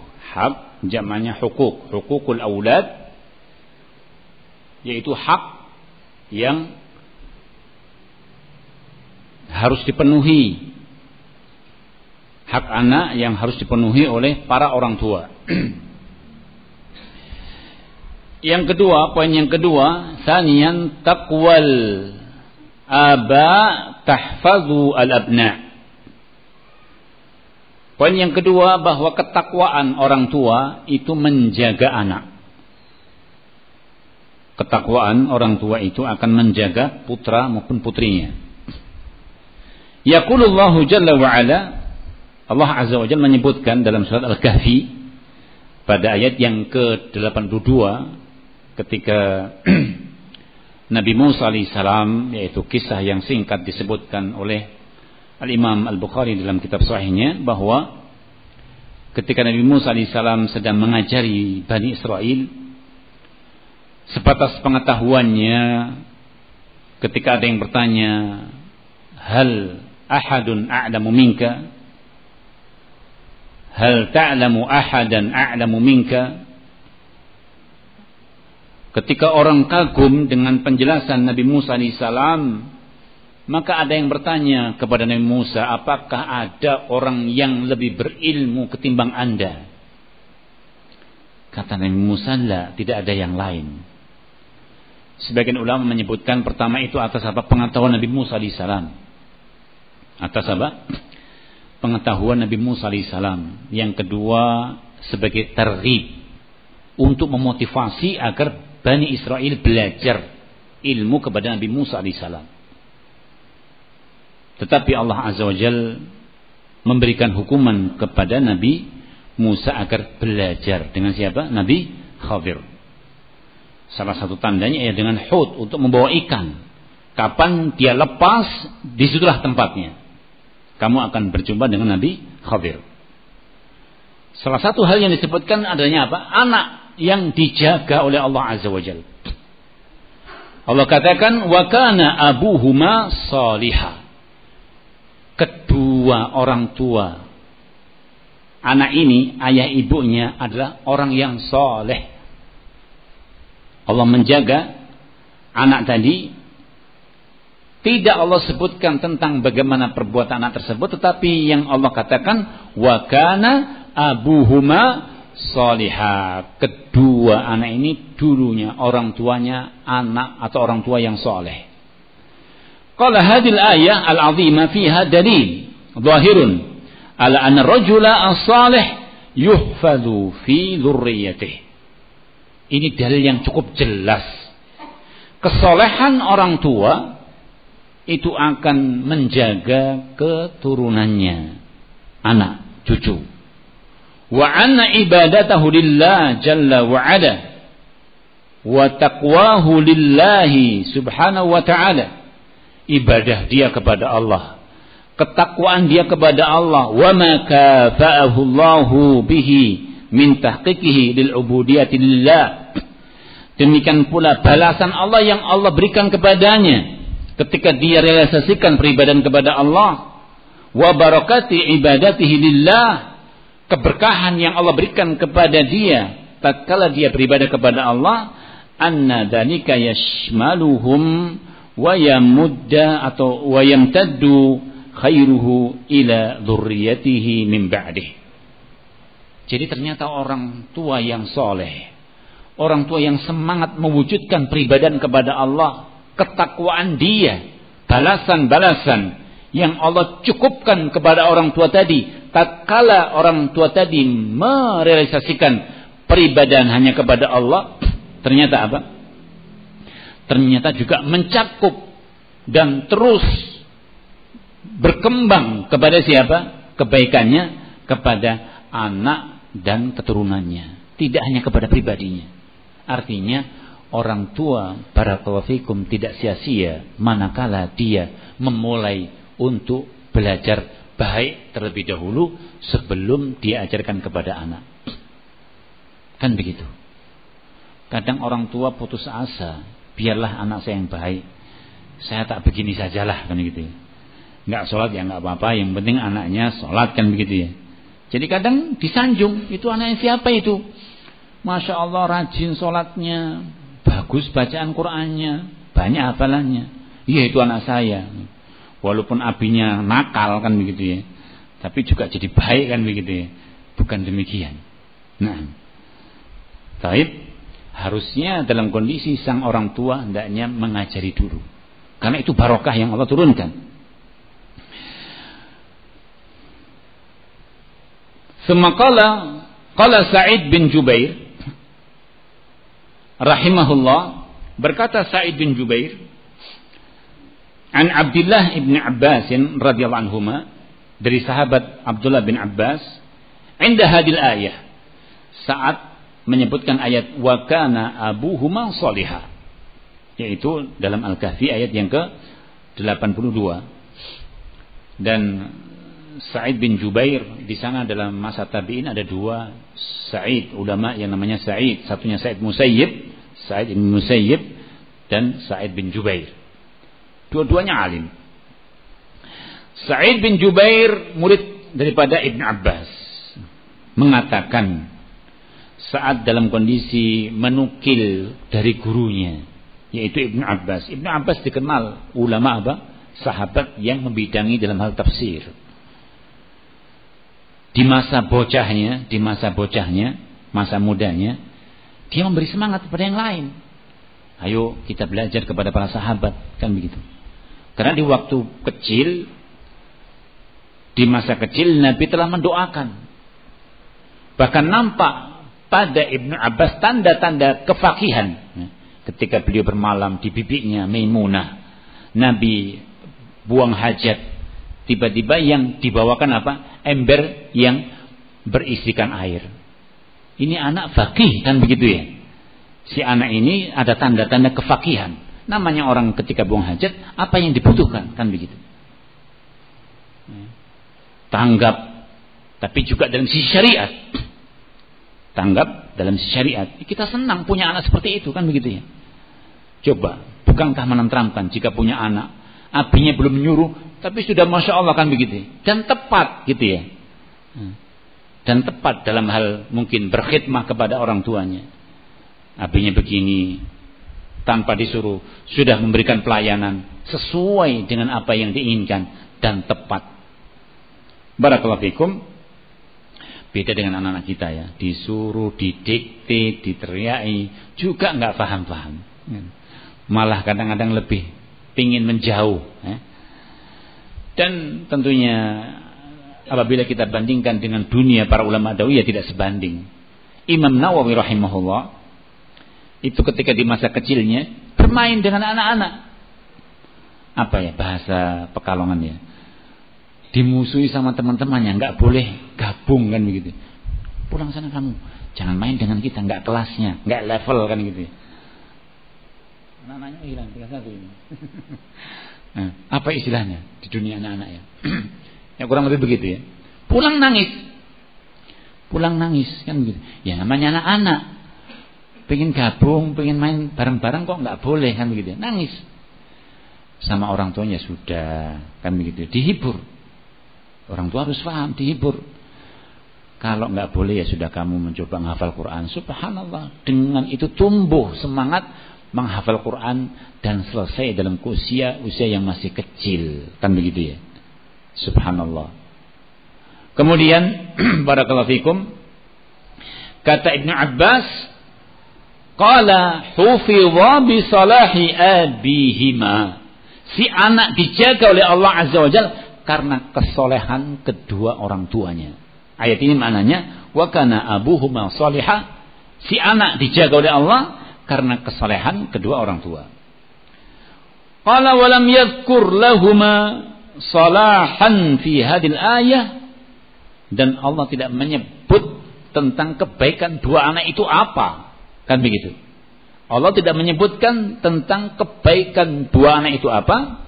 Dalam ayat ini kama huwa bahirun fahuma hufidha kama qala bi salahi abihima. Anak dijaga oleh Allah karena sebab kesolehan kedua orang tua. Qala al-Imam Muhammad Ibn Munkadir, "Inna Allah azza wa jal la yahfadhu bi hifdh ar-rajuli as-salih waladah." Kata Muhammad Ibn Munkadir, sesungguhnya Allah akan menjaga anak keturunan dari seorang Ketika orang tuanya itu soleh. Jadi Allah menjaga keturunan seorang yang orang tuanya soleh. Wa dan cucunya. Subhanallah, kakek yang baik itu terus turun temurun. Sampai cucunya pun apa? Mendapatkan kebaikan dari orang tuanya. Wa duwairatah allati fiha bahkan negeri yang ada di situ. Wadwairati haudah, bahkan negeri tetangganya, kampungnya dijaga oleh Allah, kampung sebelah-sebelahnya juga dijaga karena kesolehan seseorang. Jadi mohon maaf ya, kadang-kadang sebuah kampung itu dihindarkan dari malapetaka, kadang bukan kehebatan orang-orang yang tinggal di situ, tapi bisa saja karena doa orang soleh yang tinggal di tempat kampung tersebut masih ada orang soleh di dalamnya. Coba lihat, kebaikan itu ternyata bukan kembalinya pada pribadi. Si anak dijaga, cucunya dijaga, negeri di mana dia tinggal dijaga, tetangga-tetangga negerinya juga dijaga oleh Allah Azza wa Jalla. Fi hifzi minallahi wa sitrin selama orang itu soleh maka terus Allah akan menjaga anak keturunannya demikian pula negeri dan negeri-negeri sebelahnya Qala al-Imam Ibn Katsir rahimahullah fi tafsirih inda al-ayat sabiqah Ibnu Katsir juga menyebutkan pada ayat yang tersebut sebelumnya wa kana Abu Masalihah fihi dalilun ala anna rajula salih yuhfad fi dzurriyyati. Orang yang saleh maka Allah akan menjaga pada keturunannya. Wa tashmalu barakata ibadatihi lahum fid dunya wal akhirah. Bi syafa'atihim fihim wa raf'i darajatihim ila a'la darajatin fil jannah. Bahkan mencakup barokah ibadah yang dikerjakan orang tadi itu menurun apa? Mengena menyirami kepada anak keturunannya di dunia dan akhirat contohnya barakallahu fikum memberi syafaat kepada mereka diangkatnya derajat mereka yaitu dimasukkan ke dalam jannah kepada tingkat yang paling tinggi litaqarra ainuhu bihim supaya orang tua dalam kondisi hatinya sejuk. Hatinya apa? Sejuk. Kama ja'a fil Quran wa waradat bi sunnah seperti yang ada pada Quran dan hadir pada sunnah. Summa dzakara asar Ibn Abbas al-mutaqaddim. Kemudian disebutkan tentang asar atau riwayat Ibn Abbas yang tadi sudah kita bacakan. Fahibdul abdi di nafsih. Jika seorang hamba menjaga dirinya sendiri, wa muhabatatuhu ala tahqiqil ubudiyatillah dia berusaha untuk merealisasikan peribadahan tahqiq dia wujudkan peribadahan hanya kepada Allah wa khasyatuhu fir ridha wal ghadab rasa takutnya dia kepada Allah dalam kondisi keridhaan dan murkanya Allah. Wal qiyam bihaqqillahi jalla wa ala dia tunaikan hak Allah. Yanfa'uhu wa yanfa'u dzurriyyata memberi manfaat untuk dirinya dan juga kepada keturunannya. Wa salahuhu wa khairuhu bi idnihi azza wa jalla huwa khairun li abna'ihi wa aqibih. Kesolehan dia itu dan kebaikannya insyaallah akan turun juga kepada putra dan cucu-cucunya kepada putra dan keturunannya Kemudian kata beliau, wala ya'ni dzalik. Tetapi bukan yang dimaksud dengan hal ini. Bidarurah, yaitu mengharuskan anna kulla salihin yakunu abna'uhu mislah. Ini bukan kemudian menjadi kesimpulan bahwa kalau bapak, ibu salihan, duanya saleh, kakek juga begitu. Tidak kemudian menjadi keharusan pasti anaknya jadi anak yang soleh pasti juga cucunya menjadi anak yang soleh. Hadza. Ini bukan merupakan kepastian. Jadi kadang orang tua mengatakan, "Loh, Masya Allah ini bapaknya baik, ibunya baik, kok anak jadi begitu?" Maka dikatakan bukan menjadi keharusan. Bukan menjadi keharusan kalau orang tua baik mesti kan begitu ya. Bukan menjadi suatu kepastian bahwa kalau anaknya baik mesti anaknya baik.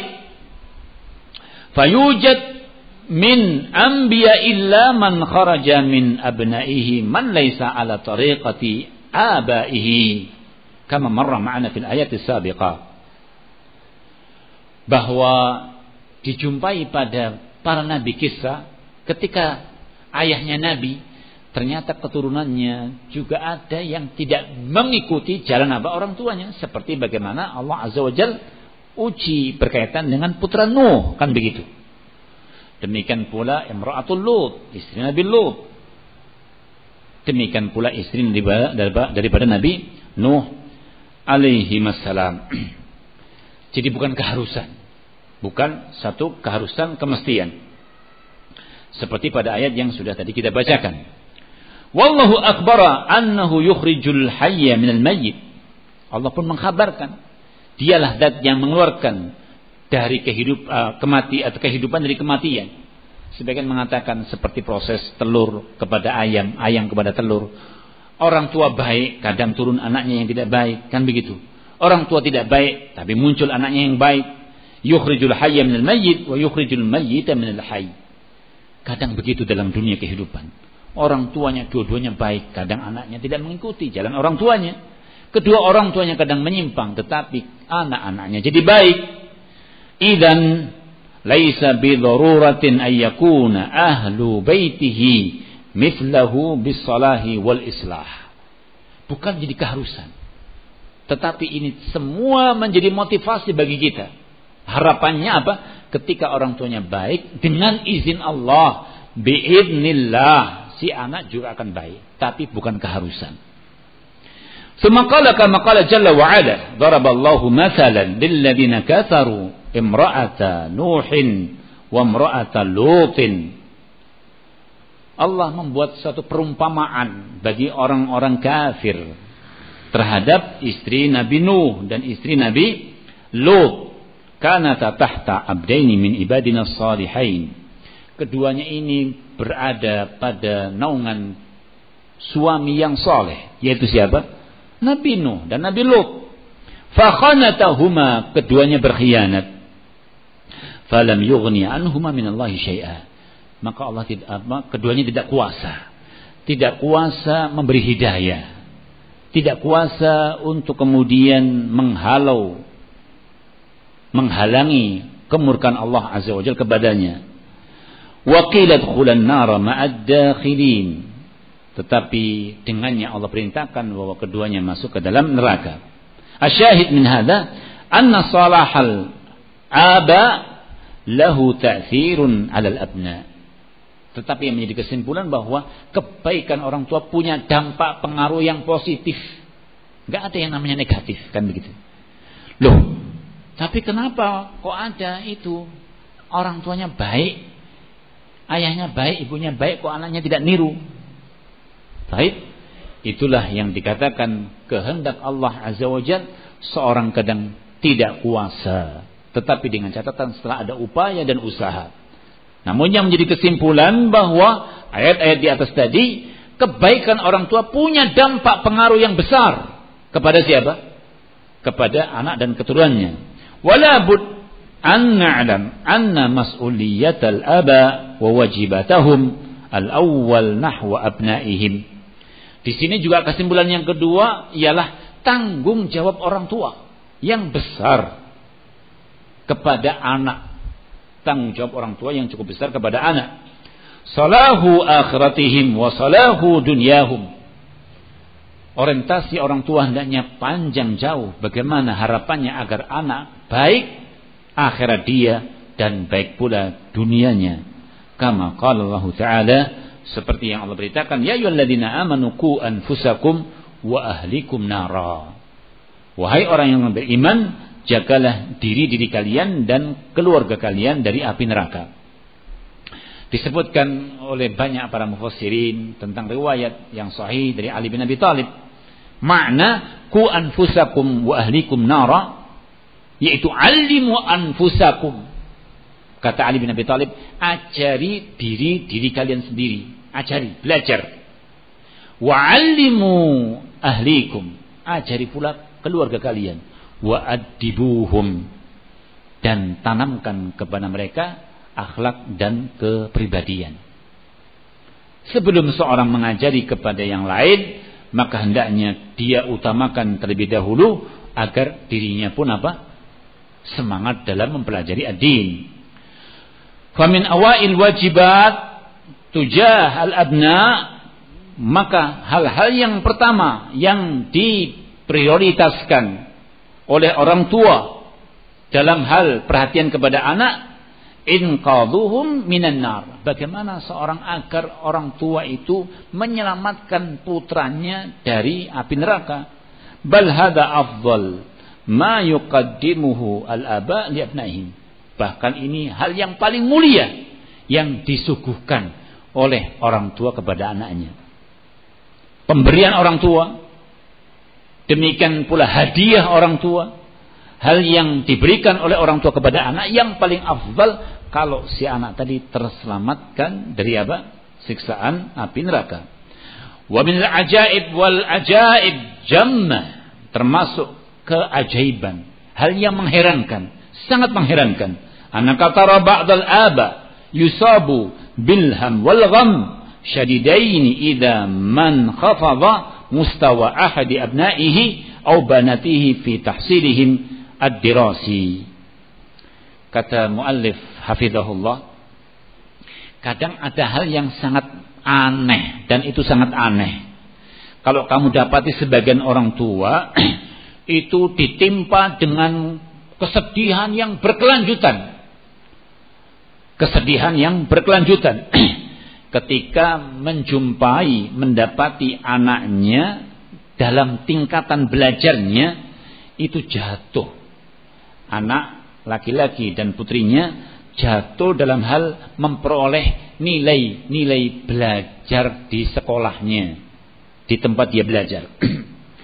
Wa ta'luhu al-ka'abah wal huzn. Bahkan terus semakin dipikir, kok anak saya nilainya jelek banget kan begitu ya. Amma idan khafadha mustawa al-imani. Tapi kalau anaknya dalam keimanannya dia merosot, tapi hasil belajarnya Masya Allah. Yaitu nilainya bagus-bagus kan begitu ya. Tapi mustawal iman, keimanannya nggak tahu akidahnya kayak apa. Kepercayaan yang ada dalam dirinya terhadap misalnya Allah Azza wa Jal, malaikat, demikian Rasul, demikian pula hari akhir, masalah takdir. Demikian pula wal akhlaqi, tingkat akhlaknya jelek. Kadang orang mengatakan biasa anak pintar itu perilakunya jelek kan begitu. Apa seperti itu? Iya. Apa benar seperti itu? La yataharrak wala illa man rahimallah min ibadih wa qalilun mahum kata muallif tapi kalau ada orang tua anaknya punya keyakinan-keyakinan yang rusak akhlaknya jelek walaupun hasil nilainya bagus barakallahu fikum dia tidak berkeming ya biarlah. Nggak apa-apa dia nggak sholat yang penting nilainya bagus kan begitu. Yang penting sekolahnya berhasil قال إذا تغيب الأبناء عن دراسة تجد الآباء يقلقون وإذا ما تغيبوا عن المساجد وعن الجماعات والجمع بخاصة الذكور منهم نجد بعض منهم بل كثير لا يحركون ساكنا فإلى المشتكى. Kalau anaknya nggak masuk sekolah, dicari ke mana-mana.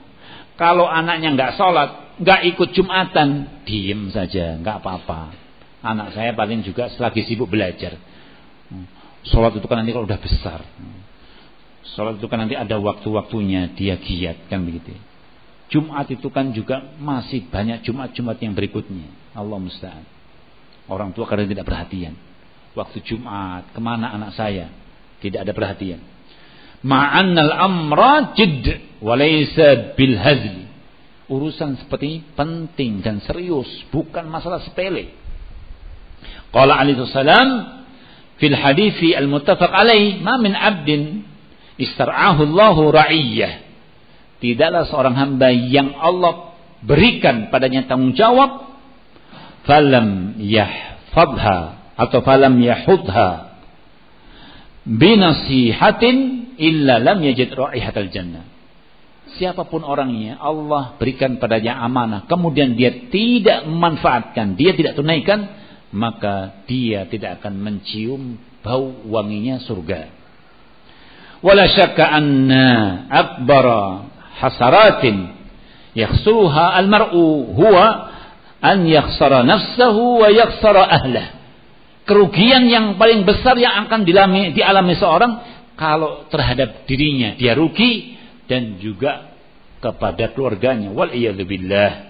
Seperti yang Allah beritakan kul innal khasirin alladziina khasiru anfusahum wa ahlihim yaumal qiyamah. Katakanlah sesungguhnya orang-orang yang rugi ialah orang-orang yang mereka berbuat sesuatu yang dengannya membuat rugi dirinya sendiri dan juga rugi kepada keluarganya pada hari kiamat. Ada dzalika huwal khusranul mubin. Wa su'u tarbiyah lahu atharun mudammarun 'ala al-abna wal walidain wal mujtama' bal wa 'ala al-awtan. Kemudian kata muallif namanya seorang itu jelek dalam hal mendidik anak. Orang tua yang barakallahu salah, rusak, dalam hal mendidik kemudian mengajari anak itu akan menghancurkan anak itu sendiri, menghancurkan orang tuanya, menghancurkan masyarakat, bahkan kampungnya pun juga akan hancur ketika para orang tua itu salah dan jelek serta buruk dalam hal menanamkan tarbiyah. Qal Allama Abdurrahman Ibn Nasir As-Sa'di rahimahullah. Berkata Syekh Abdurrahman bin Nasir As-Sa'di rahimahullah, "Amma ihmalul aulad, adapun seorang manakala menyanyiakan anak, qala fadararuhu kabirun." Dampak buruknya itu besar. Orang tua itu kalau nyanyiakan, menyanyiakan, tidak punya perhatian kepada anaknya, dorornya, imbas jeleknya, imbas buruknya itu besar. Fa khataruhu khatirun bahayanya juga sangat. Ara'aita law kana laka bustanun. Beliau memberikan permisalan, bagaimana kalau Anda itu punya kebun? Bagaimana kalau Anda punya kebun? Kemudian fatan, fatunami hatta istatammat asjaru.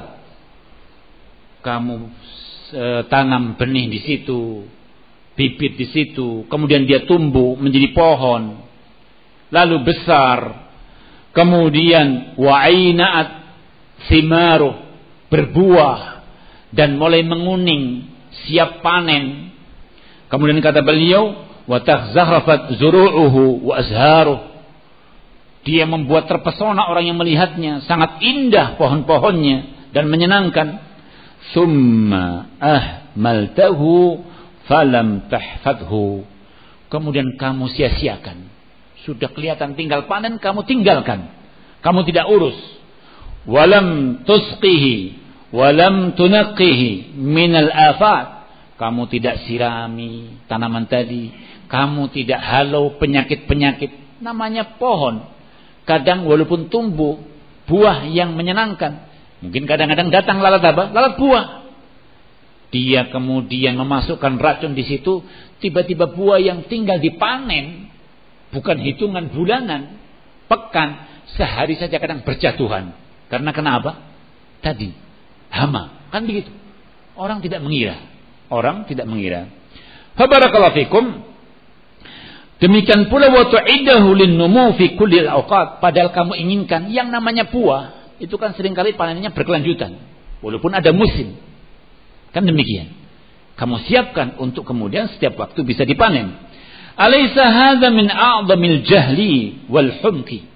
Bukankah orang kalau tanam tanaman yang siap panen lalu dibiarkan, tidak disirami, kering, tidak dihalau berbagai macam penyakit yang akan menimpa? Bukankah ini dikatakan kejahilan dan kedunguan bagi seorang? Fa kaifa tuhmil auladak alladziina hum fildatu kabidik wa thamratu fuadik? Bagaimana kalau Anda punya anak anda asuh dari kecil. Diajari ini dan itu terusnya. Kemudian tiba-tiba seorang menyanyikan saja begitu saja. Ya mohon maaf ya pada sebagian orang tua ketika tidak perhatian. Dari mulai kecil diajari tiba-tiba begitu cepatnya dia bergaul dengan seorang dalam waktu semalam saja sudah apa? Jadi rusak. Semalam dirusak. Puluhan tahun orang tua mendidik. Karena tadi keteledoran, tidak punya perhatian kepada anak. Itulah permisalan yang disebutkan oleh muallif rahimahullahu taala wa samratu fuadik wa nuskhatu ruhik wal qaimun maqamak hayyan wa mayyita. Bukankah anak itu anak yang kalian tunggu-tunggu? Suatu saat yang akan menduduki menggantikan alih posisi profesi orang tuanya. Misal orang tua dalam kondisi tidak punya anak laki-laki kecuali satu meninggal. Siapa yang akan menjaga? Kan begitu. Tentang keluarganya. Itulah anak yang posisinya akan menjadikan posisi Anda ketika Anda sudah meninggal. Qala fabarakallahu fikum alladzina bi sa'adatihim tatimmu sa'adatuk. Allahumma salli. Amin.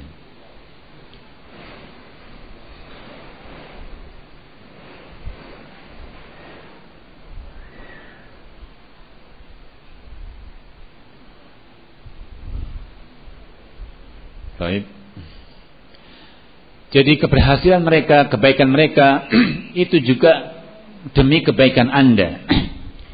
wa bifalahihim wa najahihim tudriku bihi khairan katsira dengan keberhasilan mereka dengan keberuntungan mereka juga menjadi keberuntungan yang sangat banyak dan baik wa ma yadzakkaru ila ulul albab dan tidak ada yang berfikir yang semacam ini kecuali orang-orang yang berakal. Akhwati fillah barakallahu fikum. Kemudian muallif secara singkat membagi berkaitan dengan hak yang harus dipenuhi, hak anak yang harus dipenuhi, ditunaikan oleh orang tuanya kepada dua pembagian hukukun qabla wiladah. Hak sebelum anak itu lahir qabla an yujad sebelum mereka itu ada di muka bumi dan hukukun ba'dal wiladah hak yang harus ditunaikan yang harus dipenuhi oleh orang tua setelah mereka itu ada di muka bumi. Mungkin uh, kita cukupkan kajian ataupun pembahasan kita pada kesempatan kali ini mudah-mudahan pada waktu lain akan bisa kita sampaikan. Ada di sana satu ucapan yang disebutkan atau yang dinukil oleh muallif hafizahullah yaitu salah satu hak yang dipenuhi oleh orang tua ucapan Abul Aswad Ad-Duali. Ucapan Abul Aswad Ad-Duali rahimahullahu taala. Kata Abul Aswad Ad-Duali qala qad ahsantu ilaikum sigharan wa kibaran wa qabla an tuladu. Seorang tua yang soleh dia akan mengatakan kepada anaknya wahai putra-putraku sungguh aku telah berbuat baik kepada kalian. Ahsantu ilaikum aku telah berbuat baik kepada kalian sigharan di waktu kalian kecil kibaran di waktu kalian sudah berusia. Wa qabla an tuladu dan sebelum kalian lahir. Nah anak tentunya bertanya kalau sang anak bertanya wa kaifa ahsanta ilaina qabla an nulad? Bagaimana wahai ayah? Anda berbuat baik kepada kami sebelum kami lahir katanya. Sebelum kami lahir. Qala rahimahullah ikhtartu lakum minal ummahat man la tusabbuna biha. Kata Abdul Aswad Ad-Du'ali, aku pilihkan seorang ibu untuk kalian. Apa artinya? Ketika seorang calon suami akan memasuki dunia rumah tangga, hendaknya memilih calon ibu. Kata Abdul Aswad Ad-Du'ali, aku pilihkan untuk kalian ibu yang katanya ibu tadi yaitu man la tusabbuna biha yang kalian tidak akan menyesal dengannya. Kalian tidak akan apa? Menyesali karena adanya ibu yang barakallahu fikum melahirkan kalian semua. Ini yang mudah-mudahan memberi manfaat e, pembahasan yang kita sampaikan e, pada pertemuan kali ini walaupun belum masuk kepada poin-poin yang penting dan semoga bisa kita sampaikan pada waktu-waktu yang lain biidnillahi azza wajalla kita sholat saja ya. Hmm? Baik. Eh, mungkin eh, soal-soal kita tunda ya. nah. Gitu. Baik, barakallahu fikum. Eh, ada kurangnya mohon maaf. Kita cukupkan subhanallah bihamdik. Ashhadu an la ilaha anta astaghfiruka wa atubu ilaik. Akhiru da'wana. Wassalamualaikum warahmatullahi wabarakatuh.